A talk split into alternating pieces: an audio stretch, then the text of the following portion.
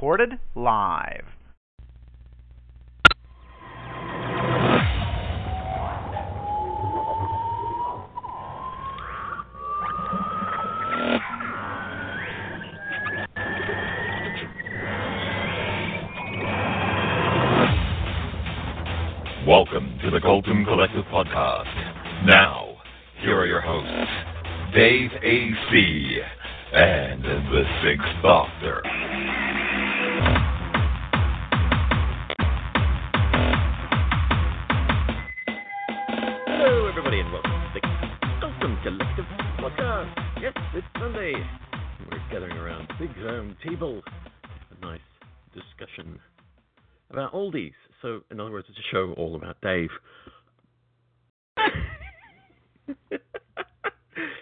Me better for these intros.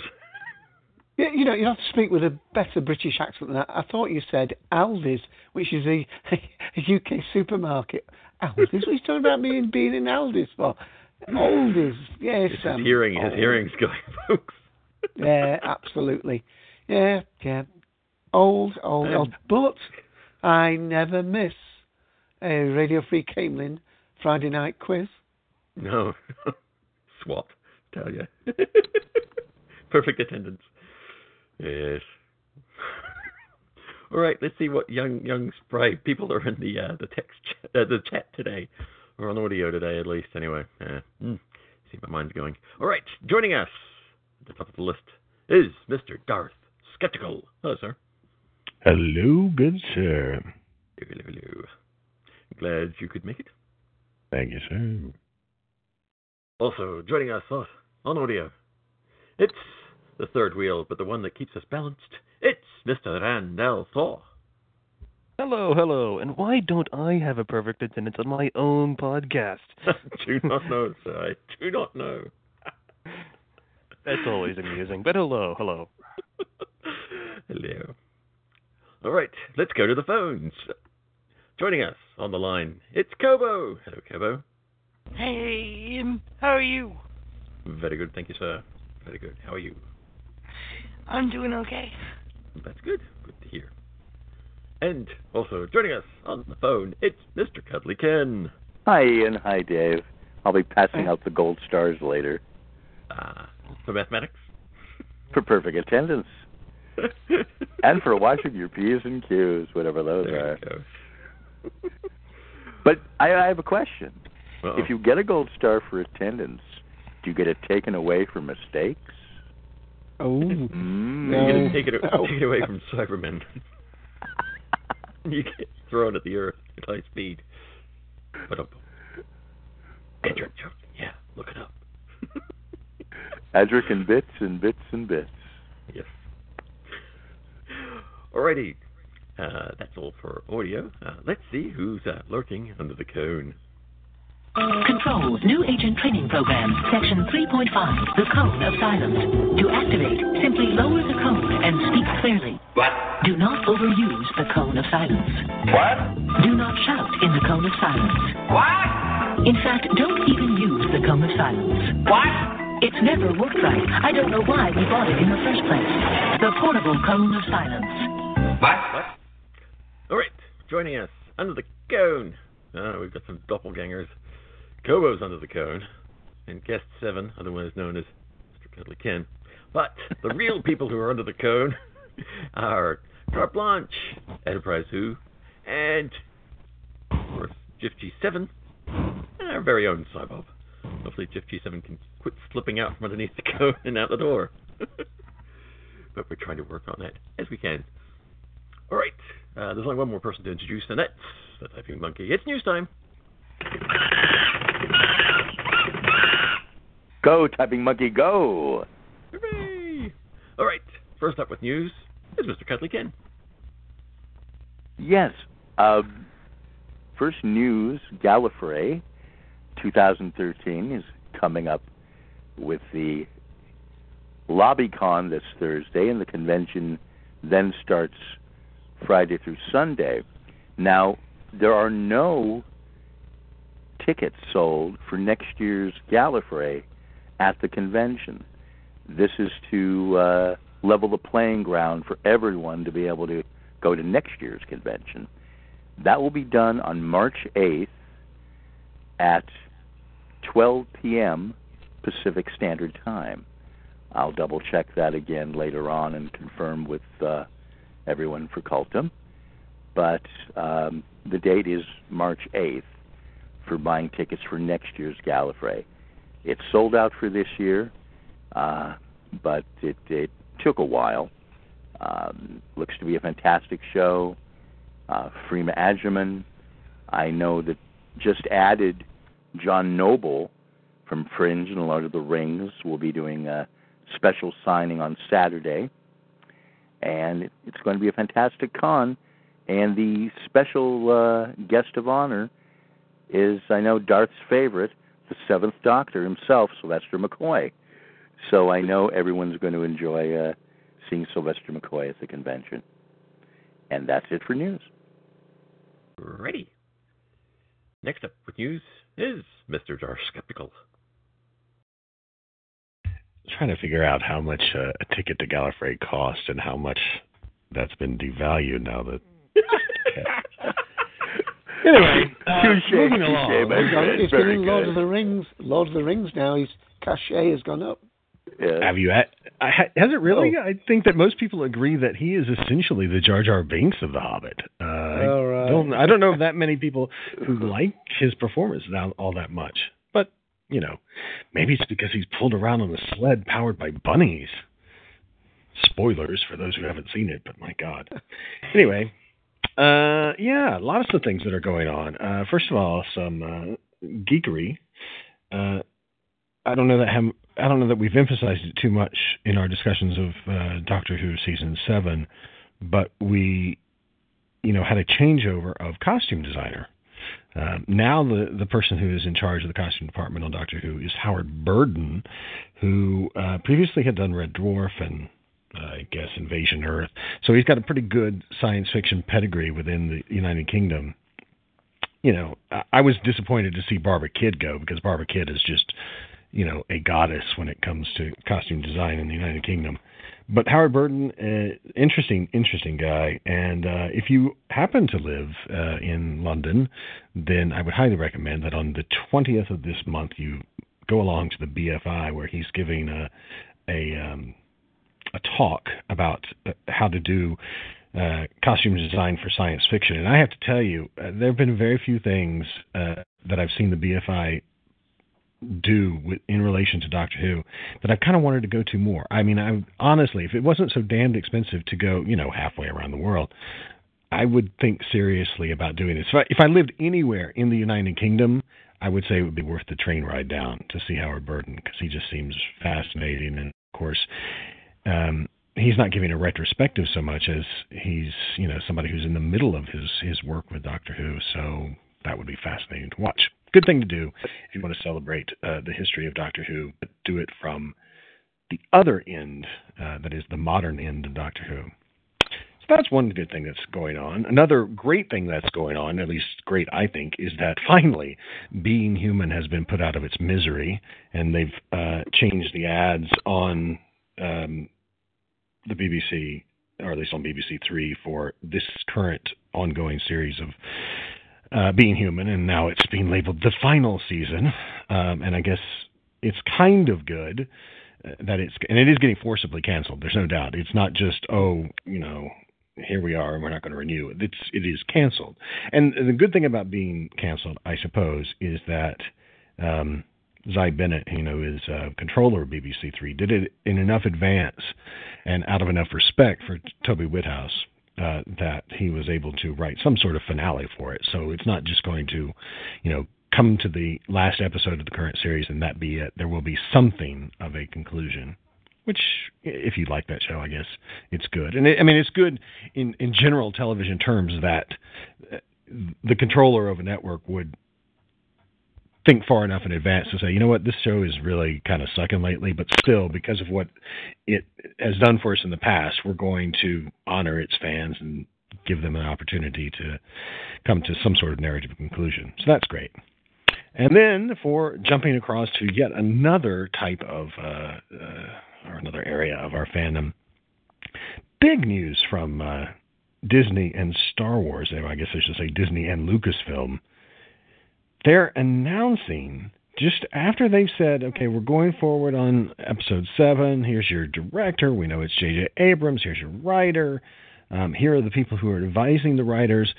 We have this week announcement of uh, two more films beyond five, six. I mean, sorry, beyond seven, eight, nine that are in development, and the and these films are. I mean, we knew that they were sort of coming, but to be announced right now before we even have episode seven um, in production. I mean, in full production, is kind of amazing. And of course, these uh, additional films will be.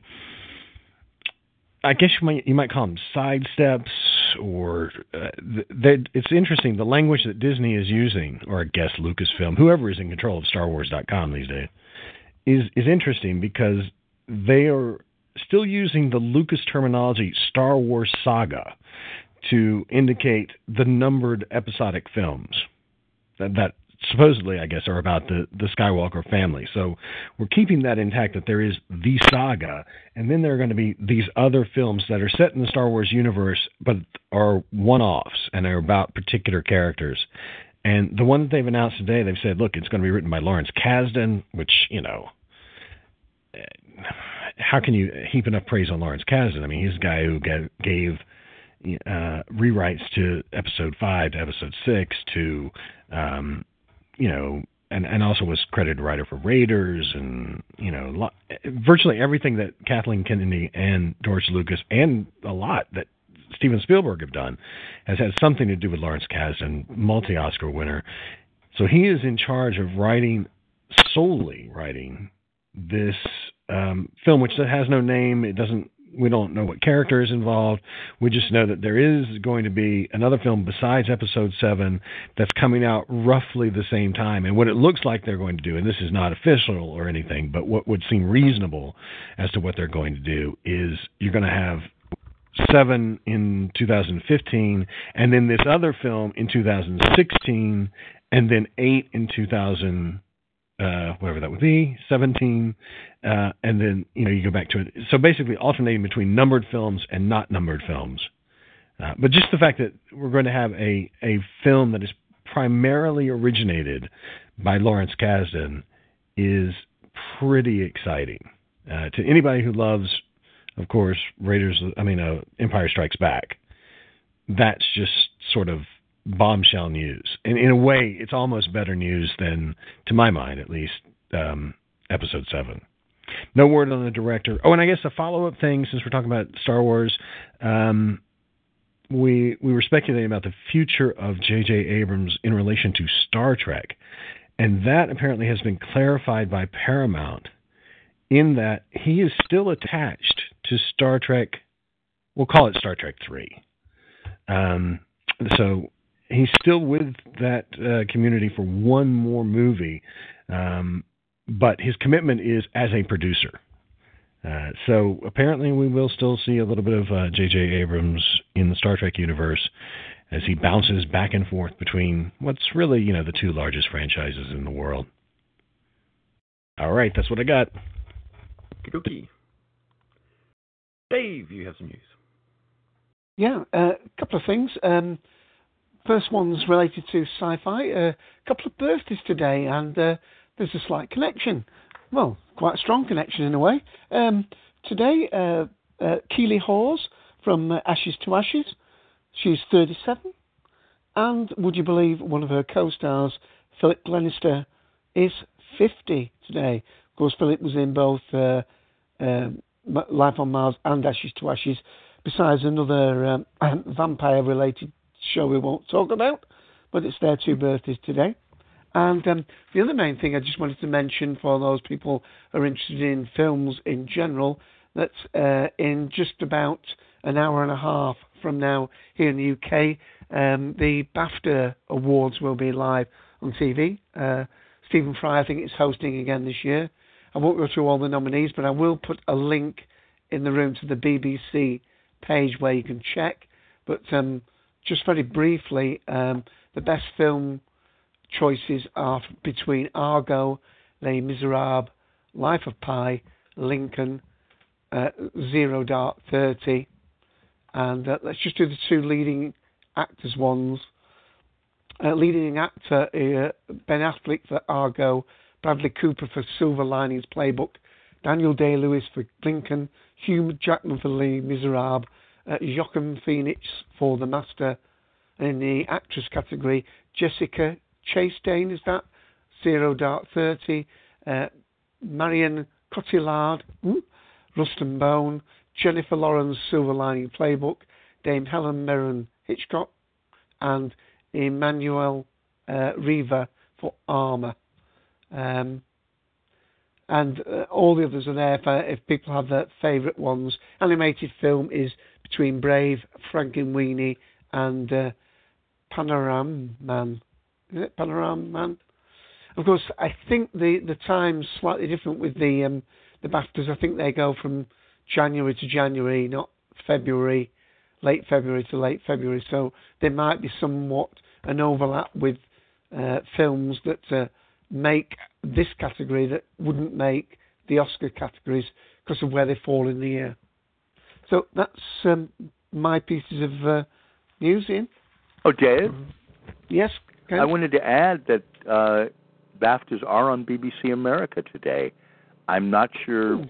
the difference between East Coast time, etc., or other time areas, but in Pacific time, it first airs at 8 p.m. for three hours to 11, and then an, and then a repeat. So they're airing it twice today on BBC America. Oh, that's excellent. Yeah, it's the same time slot, 8 p.m. Eastern on BBC America as well. Okay, great. Thanks. Right, well, it airs 9 p.m. here, which is the equivalent to starting at 5 p.m. Eastern Standard Time, so you can work out the, the delay factor there. But, um, yeah, excellent. That's it for Okay, me, as next I say. Okay, next up with news is Mr. Randolph Hall.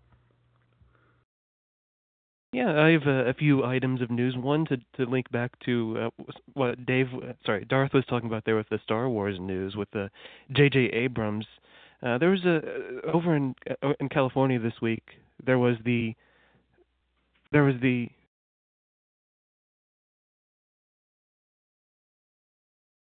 Mike? Yeah, I'm I'm still here. Sorry, sorry about that. But uh, um, uh, over this past this past week in, in California, um, there was the the Dice conference. It was a, de- a game developer conference. Uh, Gabe Newell was giving a giving a speech. Gabe Newell, of course, is the uh, he he's in charge of Valve, a very popular game developer group, and the group behind Steam. If you if you game on PC, you're familiar with that. But uh, Gabe Newell was there. Uh, J.J. Abrams was also there, and they were they were talking about just various things. And one thing that Gabe Newell mentioned, just as an offhand ref, comment, nothing confirmed out of this, was the the idea was um, if we were to make movies based on Portal and Half Life, Abrams would be the guy that Gabe Newell would choose. So interesting comment there. Nothing confirmed, but just basically just speculation on Gabe Newell's part, the guy in charge of the developers behind those two gaming franchises. Uh, of course, you know, the, and the game on the gaming side, we're still waiting for Half-Life 3 eventually, maybe someday. But uh, yeah, just a, an interesting comment there that we might get movies based on Portal and Half-Life, uh, directed by J.J. Abrams. So who knows? Speculation at this point. But uh, other confirmed news that I have at this point. Last week I was talking about casting announcements for the Do- Doctor Who 50th anniversary documentary drama that Mark Gatiss is writing, An Adventure in Space and Time. Uh, we had the casting announcements for William Hartnell, of course, being played by David Bradley, who we know best from, uh, we m- may know best from the Harry Potter movies as Argus Filch. And in Doctor Who, Dinosaurs on a Spaceship, he played a character in that one, Simon, I think his name was. Uh, but we have some others. Of course, Sydney Newman was also cast. Uh, his casting was confirmed. Brian Cox, not to be confirmed with with the with the uh, professor, the astronomer, uh, an actor. Uh, we have some other casting announcements here to fill in the fill in the blanks here. We have Carole Ann Ford uh, being being played by Claudia Grant, who I couldn't find that much on. We have Jacqueline Hill being played by Gemma Powell. William Russell being played by Jamie Glover, Waris Hussein being played by Sacha Dhawan, and Verity. Just this was announced today that who's going to play Verity Lambert. Uh, Jessica Raine is playing Verity Lambert, and the other interesting casting announcement is that William Russell himself will be in this, playing a character named Harry. So that's that's what we have for casting on an adventure in space and time coming up later this year, which I believe is a, is a co-production between BBC America and BBC. What would it be? Uh, Wales. Wales. Yeah. Yeah. So yeah, that's what we have for an adventure in space and time casting. It's pretty much all the main cast. I think they they've already started filming. So. You did Uh, mention the oth- Delia Derbyshire, right? Oh, Delia Derbyshire. That's what I was. That's what was announced today. Was Delia Derbyshire being played by Sarah Winter? That's Ah. what was announced today. But yeah, that's that, that's it for Doctor Who. The other thing, uh, I noticed this uh, a week ago, uh, earlier this week. It was uh, what February fourth. Uh, this I I remember when when this was originally now announced like a week a year or so ago, but nothing more was said until just recently when pre-production on this has has begun. But uh, there is a new version of Thunderbirds in the works. Gerry Anderson's show with uh the with uh yeah with International Rescue. A new version of that is on is being worked on. Uh, it'll be it'll air on CITV in 2015, but pre pre-production on this has started. And Weta Workshop, who you might know from the uh, new, it's a New Zealander group. You may know them for their work on The Lord of the Rings. They did a lot of uh, design there on the Lord of the Rings movies, but um, yeah, the Thunderbird. It's apparently the pr- production title for this new series is Thunderbirds Are Go, which is interesting because that was the name of the first movie for Thunderbirds, if I remember correctly. There were two Thunderbirds movies that followed the series: Thunderbirds Are Go and Thunderbirds Six.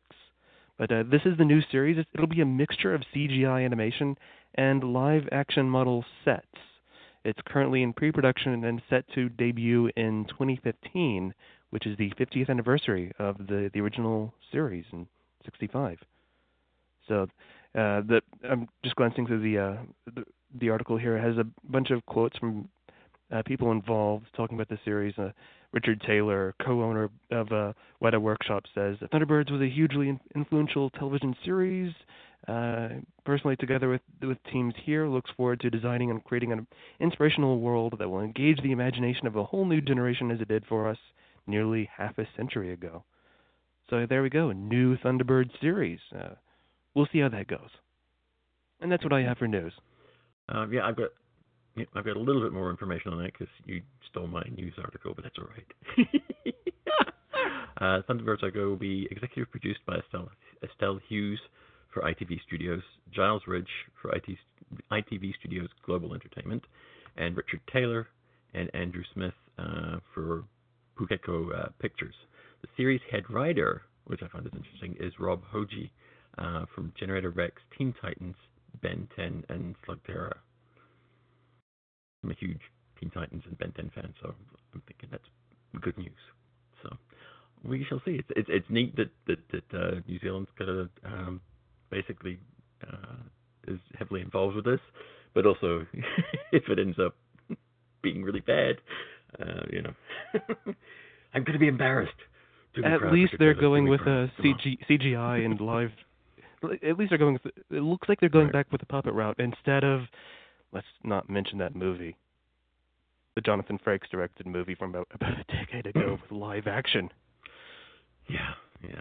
Which cast them all as kids. It's like, ah, that was the worst. Yeah. Yes, yes, yes, yes.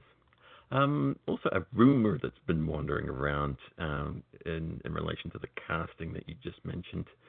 Um, it was brought up in uh, on, on the Colton Collector page, and it seems to be wandering around somewhere.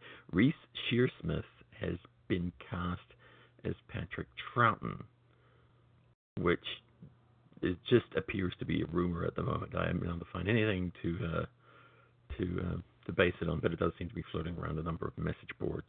Um, Tim was the one who brought it to our attention, but like I said, you know, we haven't been able to get anything concrete on that. And so, that, I mean, that would make a, a an interesting point to it because then where are they going? Are they going to skip ahead uh, to the to the very end of, of uh, um, you know, so we get to see the first regeneration, or you know, or is this just you know conjecture from people thinking that oh yeah he'd be really good if they did, and so you know rumors like that tend to take off. So we shall see. We shall see. Um, I'm just trying to remember if I had any other news aside from that. It's not entirely true, and, impossible they could stay with the um, sort of early early part of Doctor Who and involved Troughton briefly, because of course he was considered for roles before. That's what I was Doctor. thinking. I was wondering whether he, he was actually up for perhaps the, he was a possible candidate to play the Doctor first one. So perhaps he was No. one of the shortlist, and no, he wasn't. No, No. just a thought. But he, but he was up for um, the hell was it? Was it the meddling monk or Celestial Toymaker? One of those two. He was up for, I think. Ah, the one that Peter Butterfield got at the end, I think. Yeah, comedian. I mean, who knows? It could be put in there as a, a very short scene, really like, well, you know, where he comes in and reads for something, and that, well, well, maybe we'll consider you for something else in, in the near future. Good luck, you know. could be a little cameo bit, you know. A bit of fun. Well, he was I mean- bu- he was buzzing around, you know, the BBC all the time at that point. I mean, I'm sure even if you just had him in a scene in the the commissary, that would make sense. It would be logical because he he was there, you know, 24/7 kind of. Right. And it would just, you know, be a nice little thing for fan people would be like, oh, you know. right, um, not sure if we've covered this before, but I'll cover it again. Uh, BBC Worldwide have announced the Doctor Who stories that will be released on DVD in the UK up to September this year, as well as the titles known previously. That this confirms the inclusion of the colorized Third Doctor adventure, The Mind of Evil, uh, the incomplete Second Doctor tale, The Ice Warriors, and also the animated 2003 story Scream of the Shalka which starred Richard E. Grant, and a very short-lived online uh, Ninth Doctor. Uh, the complete list uh, of dates are as follows. The 25th of February will see the release of the Ark in Space Special Edition. 11th of March, the Aztec Special Edition, plus Galaxy 4 Reconstruction, which we talked about last week. Uh, 6th of May, uh, the Visitation Special Edition. 27th of May, Inferno Special Edition. June 3rd, Mind of Evil. Uh, June 24th, Terror of the Zygons. The 15th of July, Spearhead from Space uh, on Blu-ray. Uh, the 5th of August, the Green Death Special Edition. Uh, the 20th, 26th of August, the Ice Warriors, and uh, September 16th, Scream of the Shalka. So there we go. There's the releases that we can expect to see this week.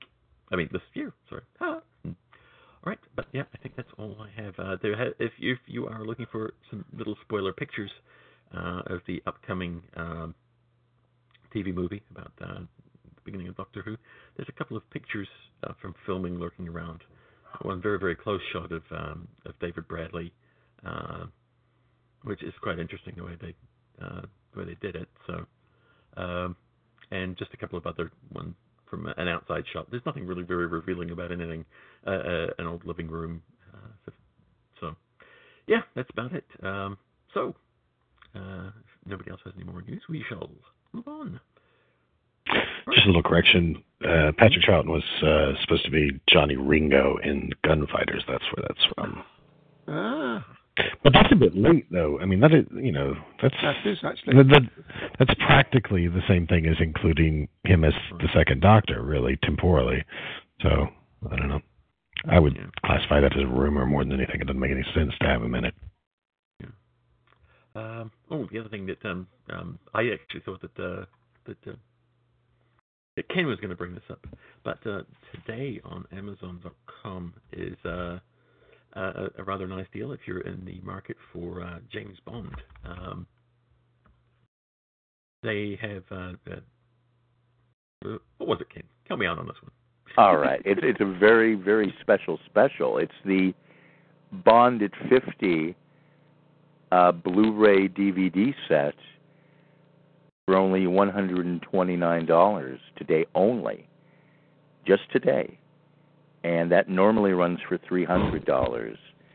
So it's the first 22 films, not including Skyfall, but evidently there is a place within this massive set that opens like a book and goes through the chronological history of Bond, where you can put Skyfall into it for continuity's sake later on. Um, but any Bond fan, uh, that's an incredible deal. We're we're, we're talking uh, we're talking about six, we're talking about six dollars per Blu-ray uh, with all the extras uh, added. So it, that's incredible. Know, not to be missed. I do have a birthday in July, if anyone's interested. And Sky and Skyfall does come out on DVD on Tuesday, so it's very fitting that they're doing it today. That's all we have for news. Thank you. Uh, if you're interested in joining the collective, here's how you do it. Take it away, Tiggs. If you enjoy listening, why not join the collective and participate yourself? We're on TalkShoe, call ID 54821. Call in on 724-444-7444. This is a US number, area code 724, so do check your calling plan before dialing in. If you have a SIP client, you can call in for free on 66.212.134.192. Or you can connect in directly via the Shoe phone client if you have TalkShoe Live installed. Looking forward to hearing you. All right, and as of course we uh, move into our topic, which is you know oldies, who better to take us down that road than our very own oldie? Do you know? Do you know? Young whippersnapper. oh, if everybody interested, I just put the link in the uh, chat for the uh, for um, uh, the Bond 50 on Amazon. If anyone's interested in buying it for me for my birthday. What? That's just, just insulted me. Don't you dare buy him that. Don't listen to him. Go and see him. Okay. Okay, That's what dissension, apprehension, and dissension all about. Um, our topic, and this, by the way, is a topic voted by you. Yes, uh, just one little plug before we go on to the main topic, and a, a little bit of warning. Um, Ian suggests, because he insults more than just me, you know, he suggests that uh, I may want to go to Ken and Darth early on today's show because uh, they know a lot about old things. So. Well, I I'm don't getting- I'm really getting- know I'm getting- why I'm you would getting- say that to me. You'll get yours later, Cooper. All right. yeah. No. Uh, so uh, yes, on our Facebook page there has been a poll going on. Ian very kindly put up. In fact, two polls put up. One was was about specific programs that we would like to talk about, very specific topics, and one of those we will be doing next week. Although it may get touched on and alluded to in today's topic. Today's topic is of course uh, sci-fi TV oldies but goodies. Um, next week we will be doing Blake Seven. Uh, maybe we'll be all uh, crying into our handkerchiefs because we're not at Galley, but we'll be um, talking about Blake Seven. But the other list uh, is more generalised topics, and the the one at the top of the list with the most votes, think with ten votes, was this particular topic, which was quoted as uh, sci-fi oldies but goodies are Back to the Future, old TV sci-fi shows, and I put into the room a link to a great uh, actual um, page that uh, Ian found. Now, uh, uh, with uh, clips, we had a very ge- the generic audio clip at the beginning of today's show. We didn't have a special one because I didn't want to pick out one particular show.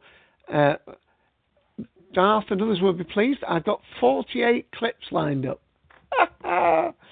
but many of them, maybe all of them, won't be played. I just have them here. If they get a, a sideways reference, I'll be uh, in like Flint. Get it? In like Flint, and uh, we'll talk about it. So, uh, if you've all had time to actually go to that page, as I say, uh, if we could perhaps go to Ken first and uh, and Darth afterwards, because Ian thought that we should uh, try and get some chronological order to this. There is a page actually on here which says 50s and 60s sci-fi, um, but um, there's very little on it. So uh, we've jumped to the page that says 60s and 70s. Um, so with that very open brief, uh, Ken, you're a fan of older, earlier sci-fi, fantasy, and uh, TV programs. Yes, Would you like to kick us off? Oh, my pleasure. Um, looking at this list, it just it just hits uh, on a little bit of uh, what's good and what I love. But um, what really struck me and made me a genre fan, I'd I'd have to f- thank two programs over anything: Twilight Zone and Outer Limits. Um, as as much as I loved Star Trek later for being an adventure show, there was something about the purity of Rod Serling's work, the theatricality, and the brilliant writing and direction that that was brought to both Twilight Zone and Outer Limits um, just struck me growing up. And to me, those shows don't date. They they don't date at all. Um, what I love about Twilight Zone, we have like the pure voice of Rod Serling's social criticism, his deep caring about society, and it wasn't just him. It it was Richard Matheson also also writing, and you you'd have that brilliance really come to fore. Uh, Twilight Zone usually was gone into different categories. You'd have the surprise ending show, where uh, kind of the O. Henry. An example is the Agnes Moorehead episode, where she is a old woman terrified by this spaceship. Small that, creatures, I think. Is it yeah, called? small creatures. This very small spaceship, and these creatures in in her farmhouse, and she does everything she can to defend herself. And yes, I'm going to say spoilers. The the ending, we find out it says United States uh, space program uh, on that, and I think it also says NASA, if memory serves. So um, there, there we have the kind of uh, flip ending.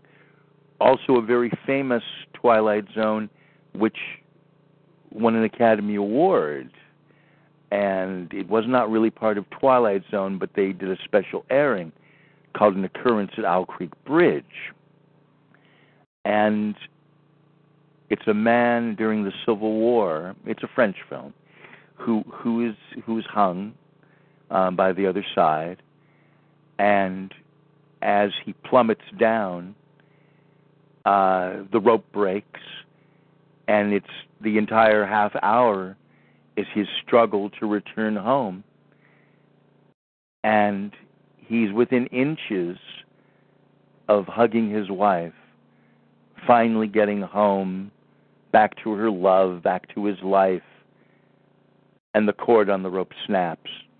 We find that this was in the few seconds of life left to him, this was in his mind the entire half hour. So that's an example of some some Twilight Zones. Then you had the comedic episodes. Um, one one with Dick York, I remember, in which a coin flips immediately on its center. Uh, thoughts, is it? Yes, like thank you. Between heads and tails, and he can read minds, and it's what happened to him during this entire day at work, you know, for this. Um, then you had one with Keenan Wynn. Um, I think it's called Writer's Devil. I, I might be mistaken on that, but whatever he writes down, whatever he speaks into his dictaphone at the time, Oh yeah. um, comes to life. And it has a very happy ending because he wishes a better world and a better wife for himself at the end. Then we have the social criticism, I think my favorites. You have one called A Stop at Willoughby. Um, James Daly is in this. This is one of my favorites. It's about a very harried executive, um, a madman is what he is. He's an ad an ad exec in an utterly wretched life, horrible job, a harpy of a wife, and he has, and he has nothing in his existence.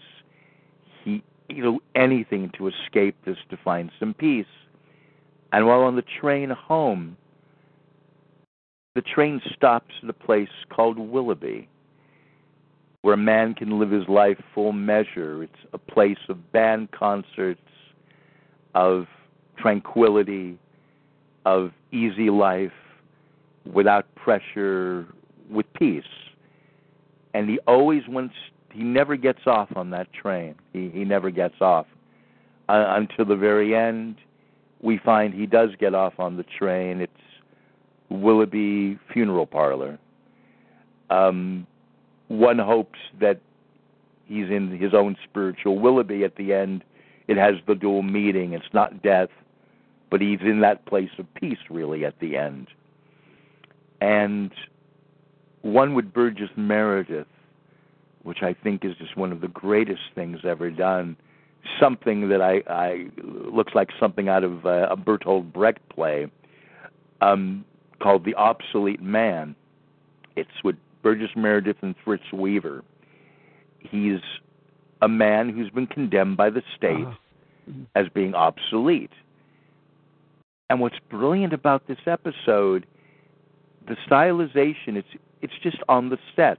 You have you have the stage doors used, a simple podium, backlit, and long shadows, and one room. And it doesn't take any more money to just do something so totally brilliant.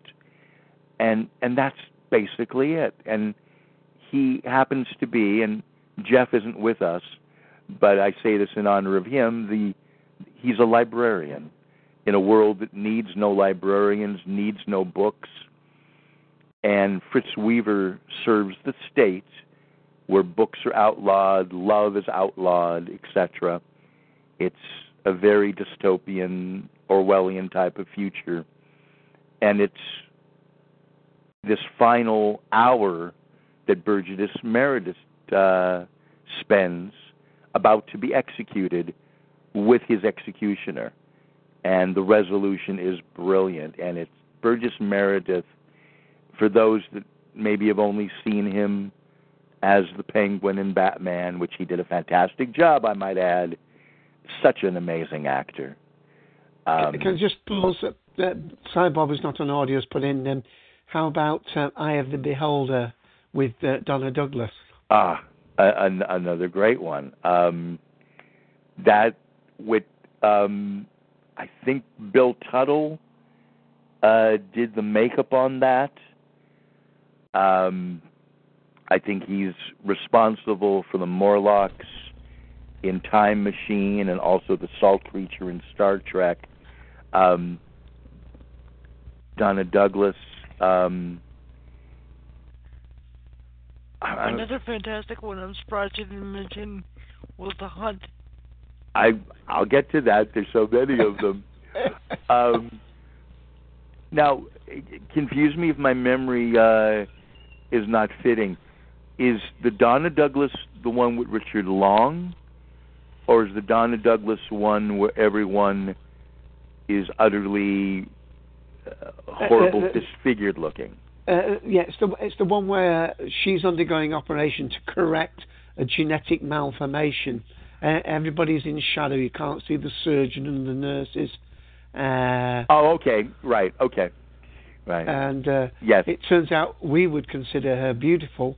yeah. The entire society, they're full of grotesques.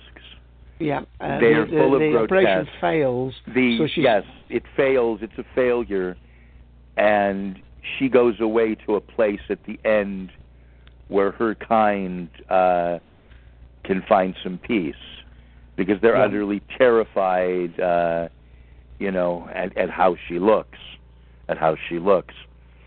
Um, there's one called The Hunt that Kobo wonderfully brought up, written by Earl Hamner Jr., uh, creator of The Waltons.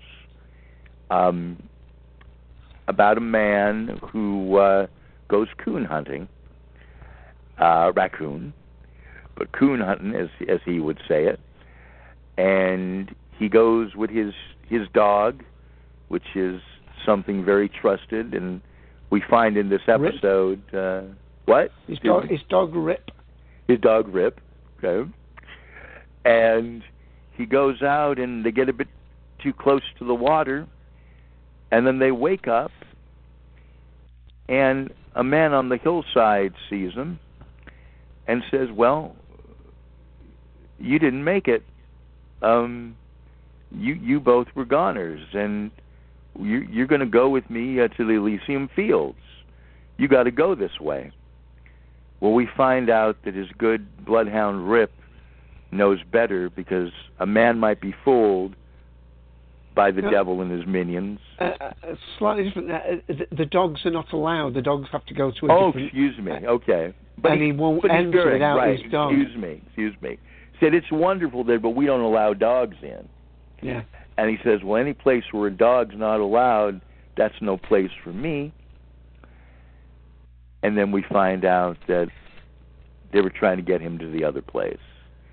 We see the representative of heaven and saying, "Oh, there's square dances and and everything, and with the best coon hunts you can have, and your old woman will be there pretty soon. She'll she'll be there soon, and it's wonderful slice of life and the the actor uh plays the lead character is brilliant.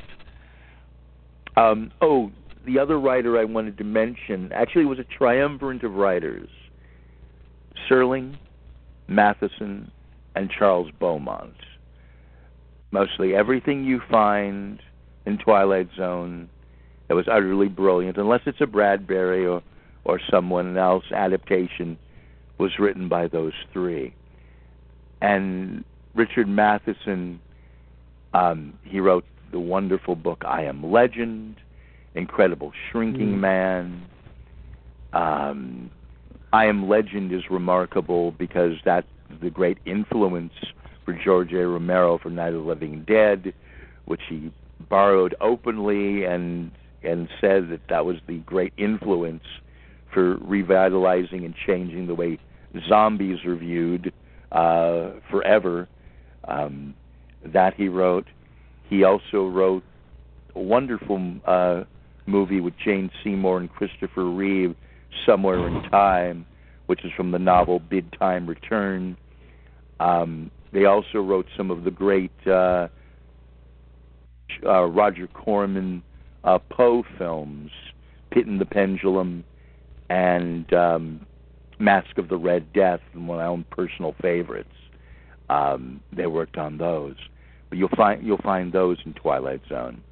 Well, Um, Ken, um, I want you to keep talking, but let me give your voice at times as you just uh, check any of the others, and let me just play the Twilight Zone music. It's only 26 seconds, Thanks. and maybe you can pick out one or two others. Here we go. Thank you.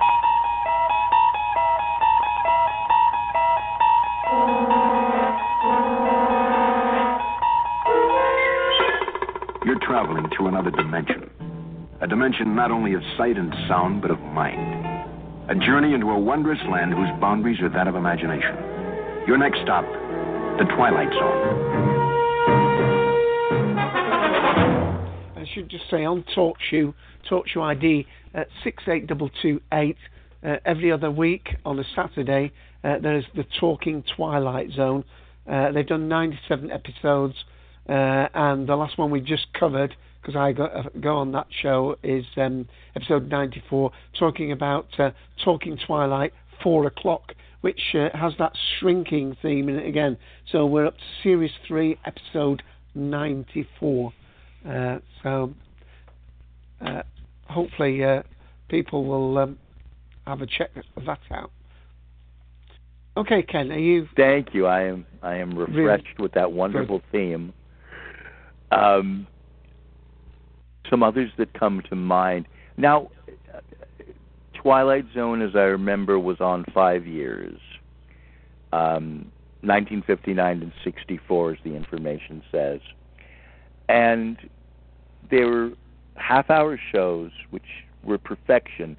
There was a one-hour season and those don't strike in the memory, you know, as much, but there were, were still some excellent ones.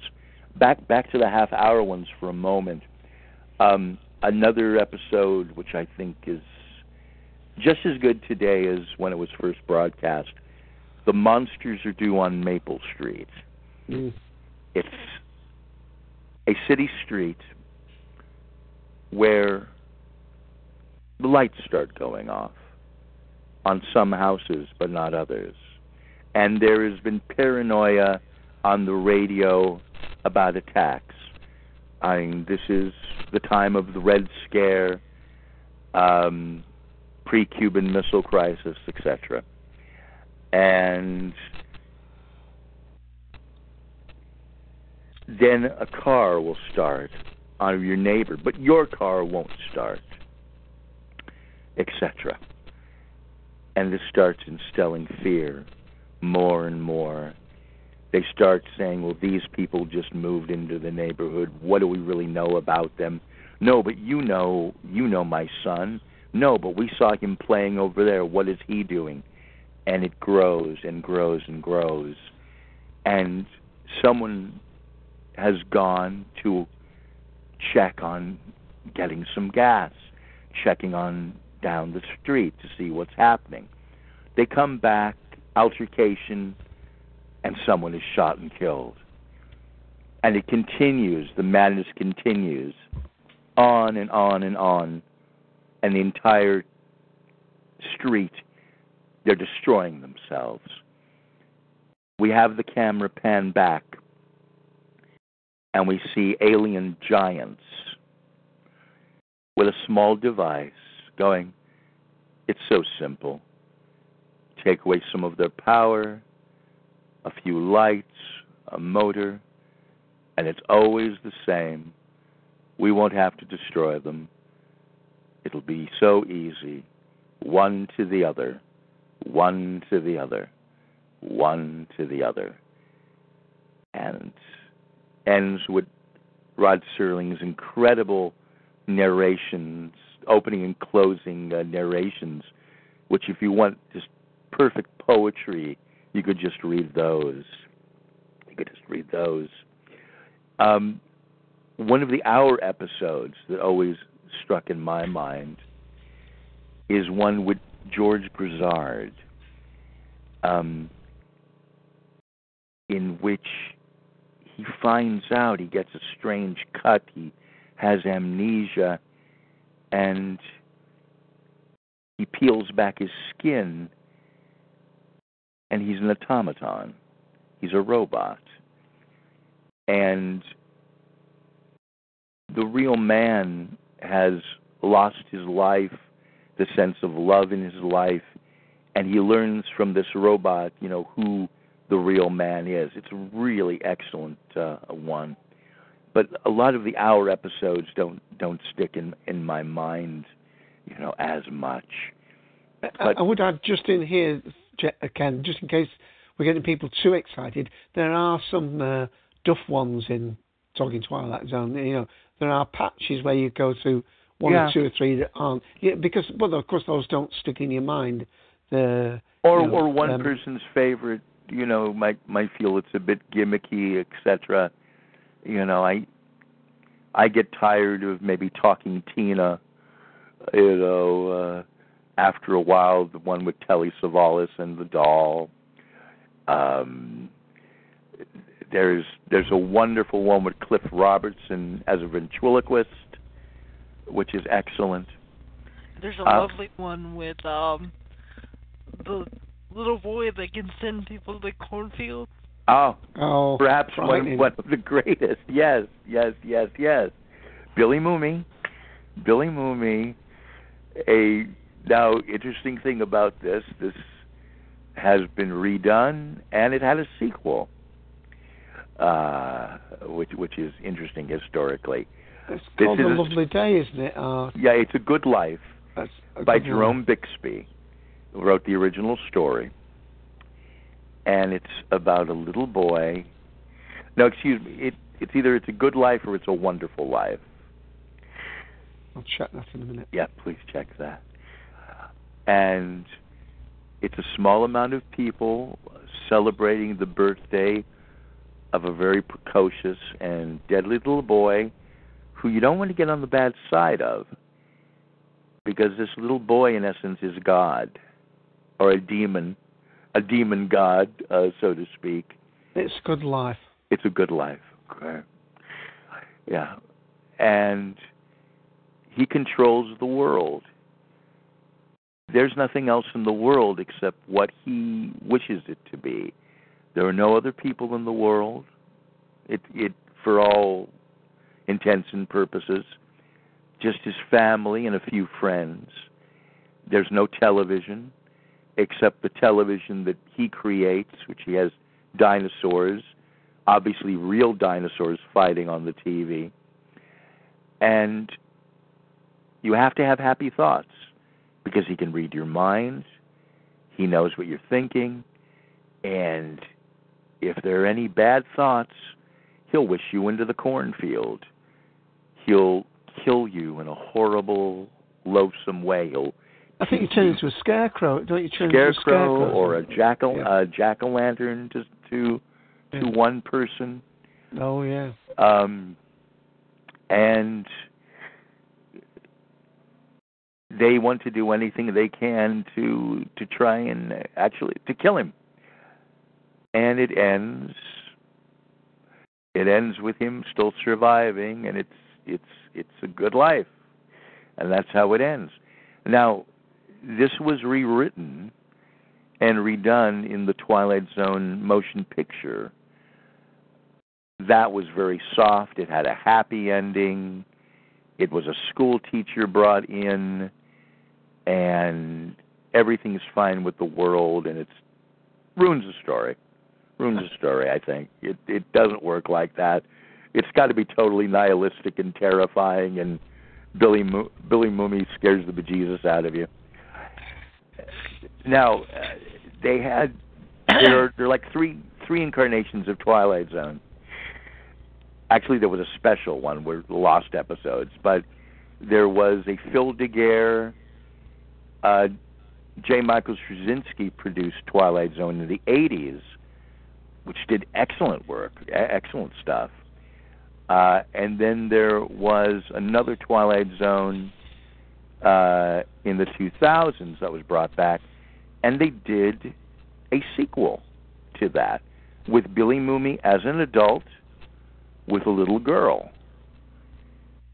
And it was it was not bad. They they had some nice homages to the original.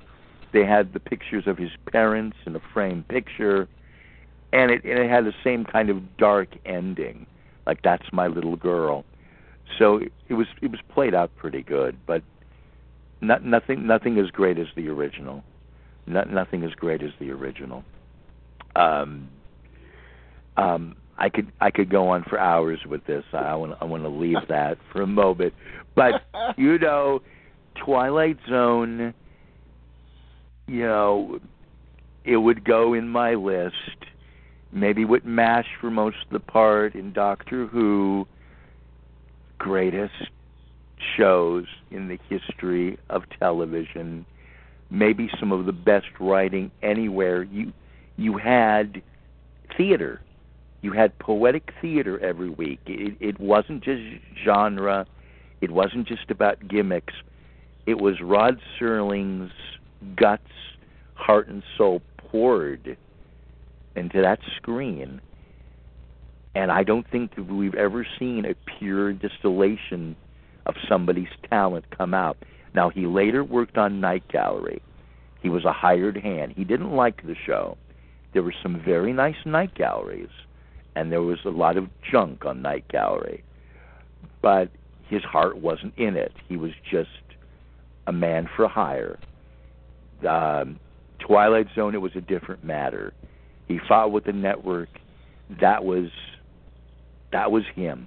Now, uh, if you go to some old magazine stores, if you can, there was a very nice Twilight Zone magazine that was out in the 80s.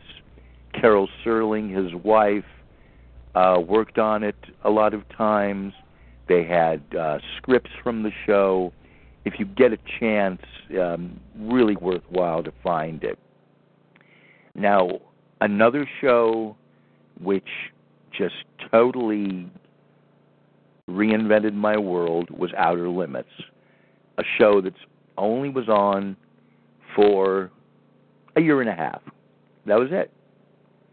And I will forever hate the King family, a, the musical group of family, uh, because that's what took over for Outer Limits.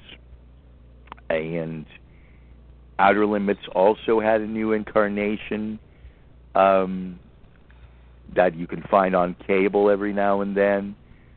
Not the same. Um, the pilot episode with Cliff Robertson is called The Galaxy Being. The show starts with a voice going, This is the control voice. Um, I can control the horizontal, the vertical.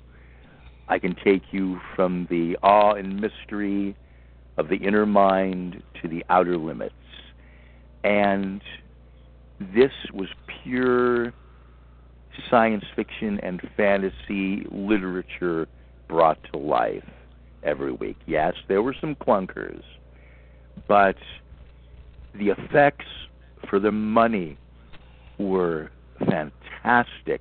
The photography, the show was always in black and white. Same with Twilight Zone. And this is this is something in film and television I bemoan today.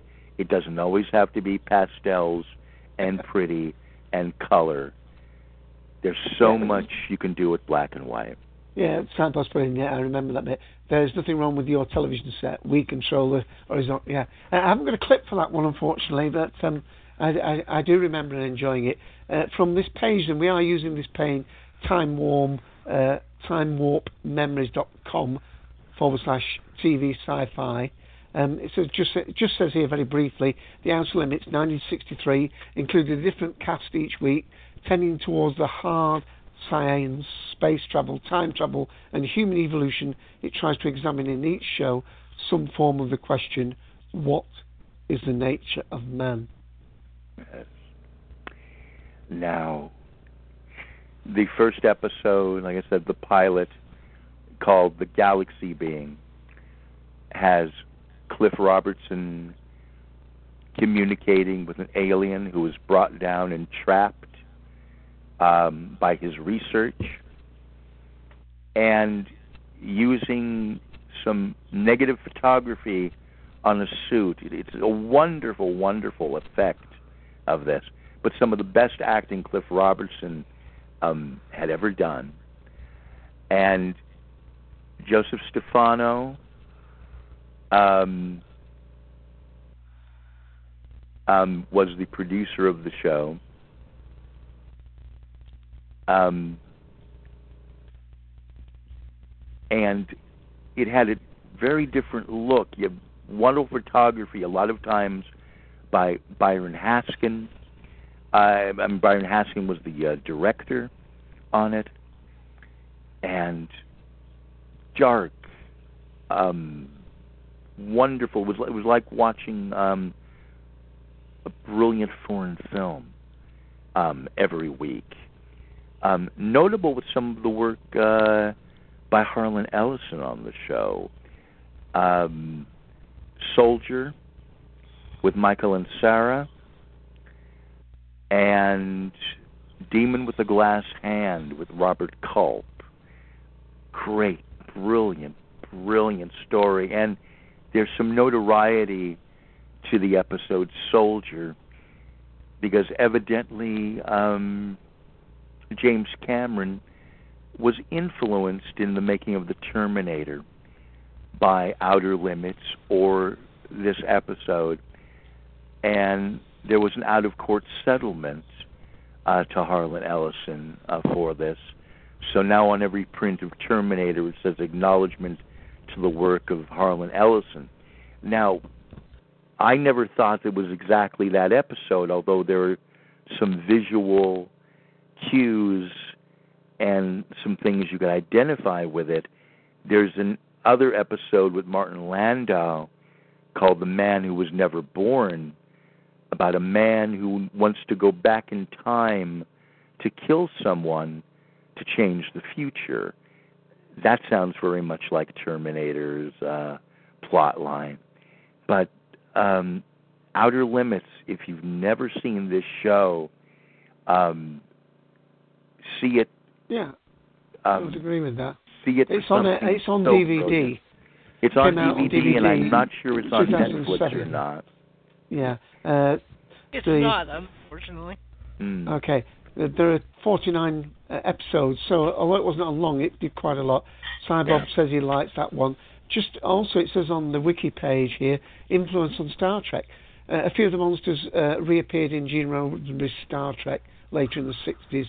Some props and so on. Lead actors would later appear in the regular cast, uh, including uh, Leonard Nimoy, who appeared in two episodes. Uh, Production and Decay of Strange Particles and I iRobot. Because I, Robot are the uh, Isaac Asimov uh, creation. Um, no, I, I, that's a it's a different story. It's um, for Otto Binder's Adam Link uh, Oh, it was- story. It might have this. It might have the same uh, title. Oh right. Oh it- right. It's not the uh, right. Well, thank you for that. but it didn't reference that. But um, some other ones notable, utterly terrifying special effects, stop motion, one called the Zanti Misfits.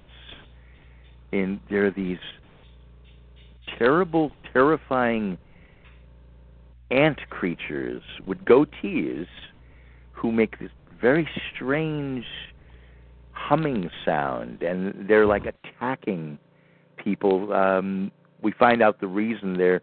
It's a prison ship at at the end of the episode, but that that's something that that gets uh, uh, in the imagination.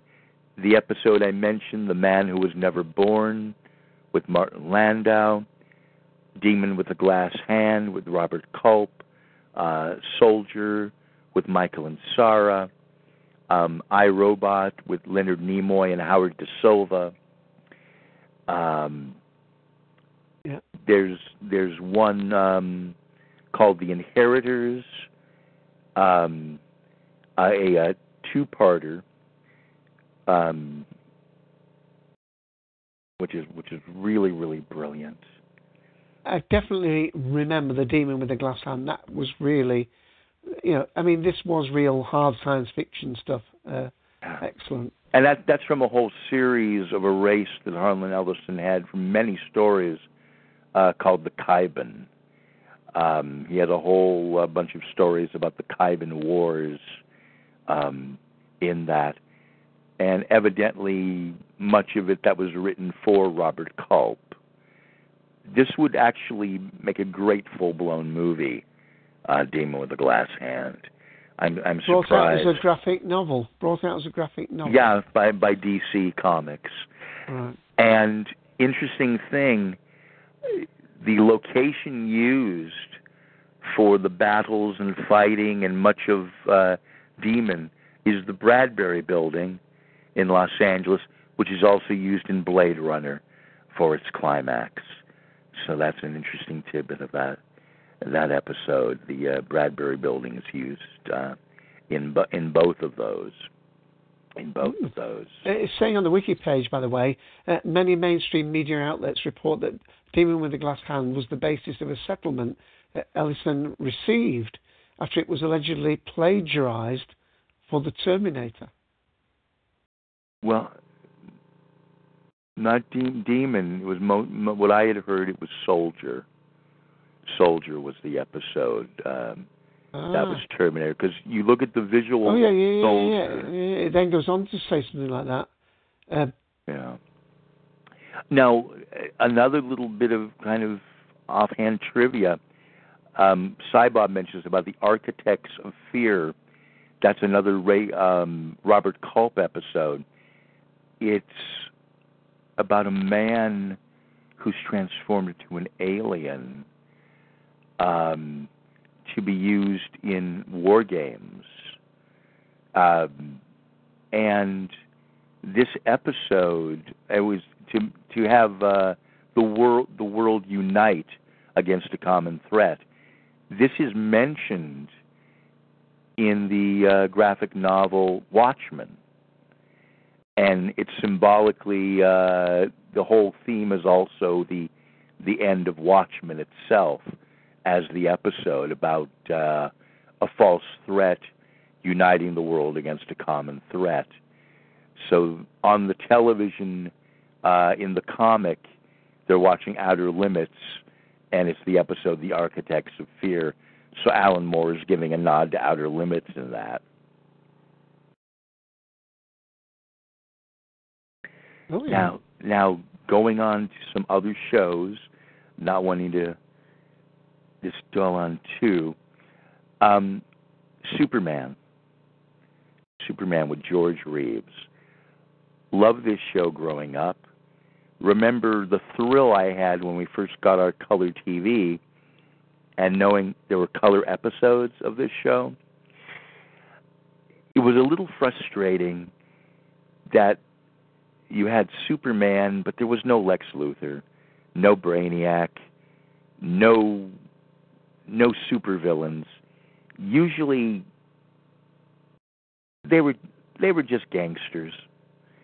And they threw guns at his chest a lot of times and bullets bounced off. But George Reeves, such a fine actor and had such a sense of wit playing Clark Kent, actually as Clark Kent detective. I've got to hand it to him and Noel Neill as I think the best Lois Lane, best for that show, Lois Lane. I, I'd have to give it to Teri Hatcher, um, and Dana Delany. I I think would make a great Lois Lane in real life, and the voice of Lois Lane in the animated series. But George Reeves was always my Superman growing up. It was almost a little hard accepting Christopher Reeve when the movie came out, but I did. But I did. It, w- it was a fun series. Um, some notable ones are I remember when you had him split into two people. You had a gangster who's masquerading as Superman, and I always remember the line of dialogue I look like Superman, why can't I talk like Superman? And he, he's hilarious doing this, George Reeves, in that episode. And he always had that kind of winning smile and attitude, and it was just it was just a blast. Now, the Irwin Allen um, staple of series, um, for the most part, my heart was never into them. Um, Lost in Space, I liked in the beginning when it was fairly serious and it wasn't the Dr. Smith robot show. Mm. Um, it became real silly for me, and I, I just really couldn't abide Voyage or Time Tunnel that much, or or any of that. Oh, what? You know, it, it they didn't get to me. I mean, when when I had Twilight Zone and and Outer Limits and then Star Trek, those, those seemed I don't know. Maybe I maybe I was too old at the time or didn't grab me. But what got to me liking Lost in Space, I guess, for the most part in the beginning. Well, I love the robot because who doesn't love a good robot? You know, it's one of the classic robots next to Robbie. Um, but it was Guy Williams, who to me would always be my Zorro, and June Lockhart, you know, Lassie's mom. So that that was a big thing to me, you know. I mean, it, it was fun, and I I always did like the Michael Rennie episode as the keeper. I thought that was very classy, but it, it was too much to me. Oh no, what are we going to do, Will? You know, Yeah. you know, too too much of that and too much the monster of the week that it, it never grabbed me even even as a kid. Um, That's I mean, I, I watched. Let, let me give you a chance to catch your breath, I have a Okay. theme, and um,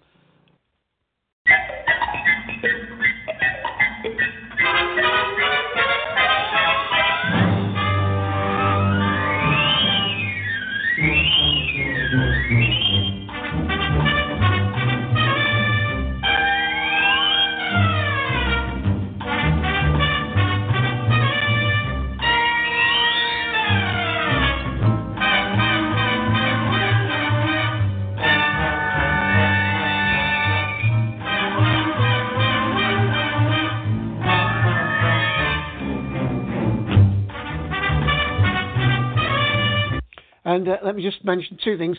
Uh, when you were talking about Superman, I watched recently a film called um, Hollywoodland. Uh, not particularly a great fan of Ben Affleck, but uh, he plays um, the part of George Reeves. Um, it's quite uh, an interesting film if people haven't seen it. It got Bob Hoskins in it and um, Diane Lane, uh, Adrien Brody from the piano fame, or the pianist, sorry, is it?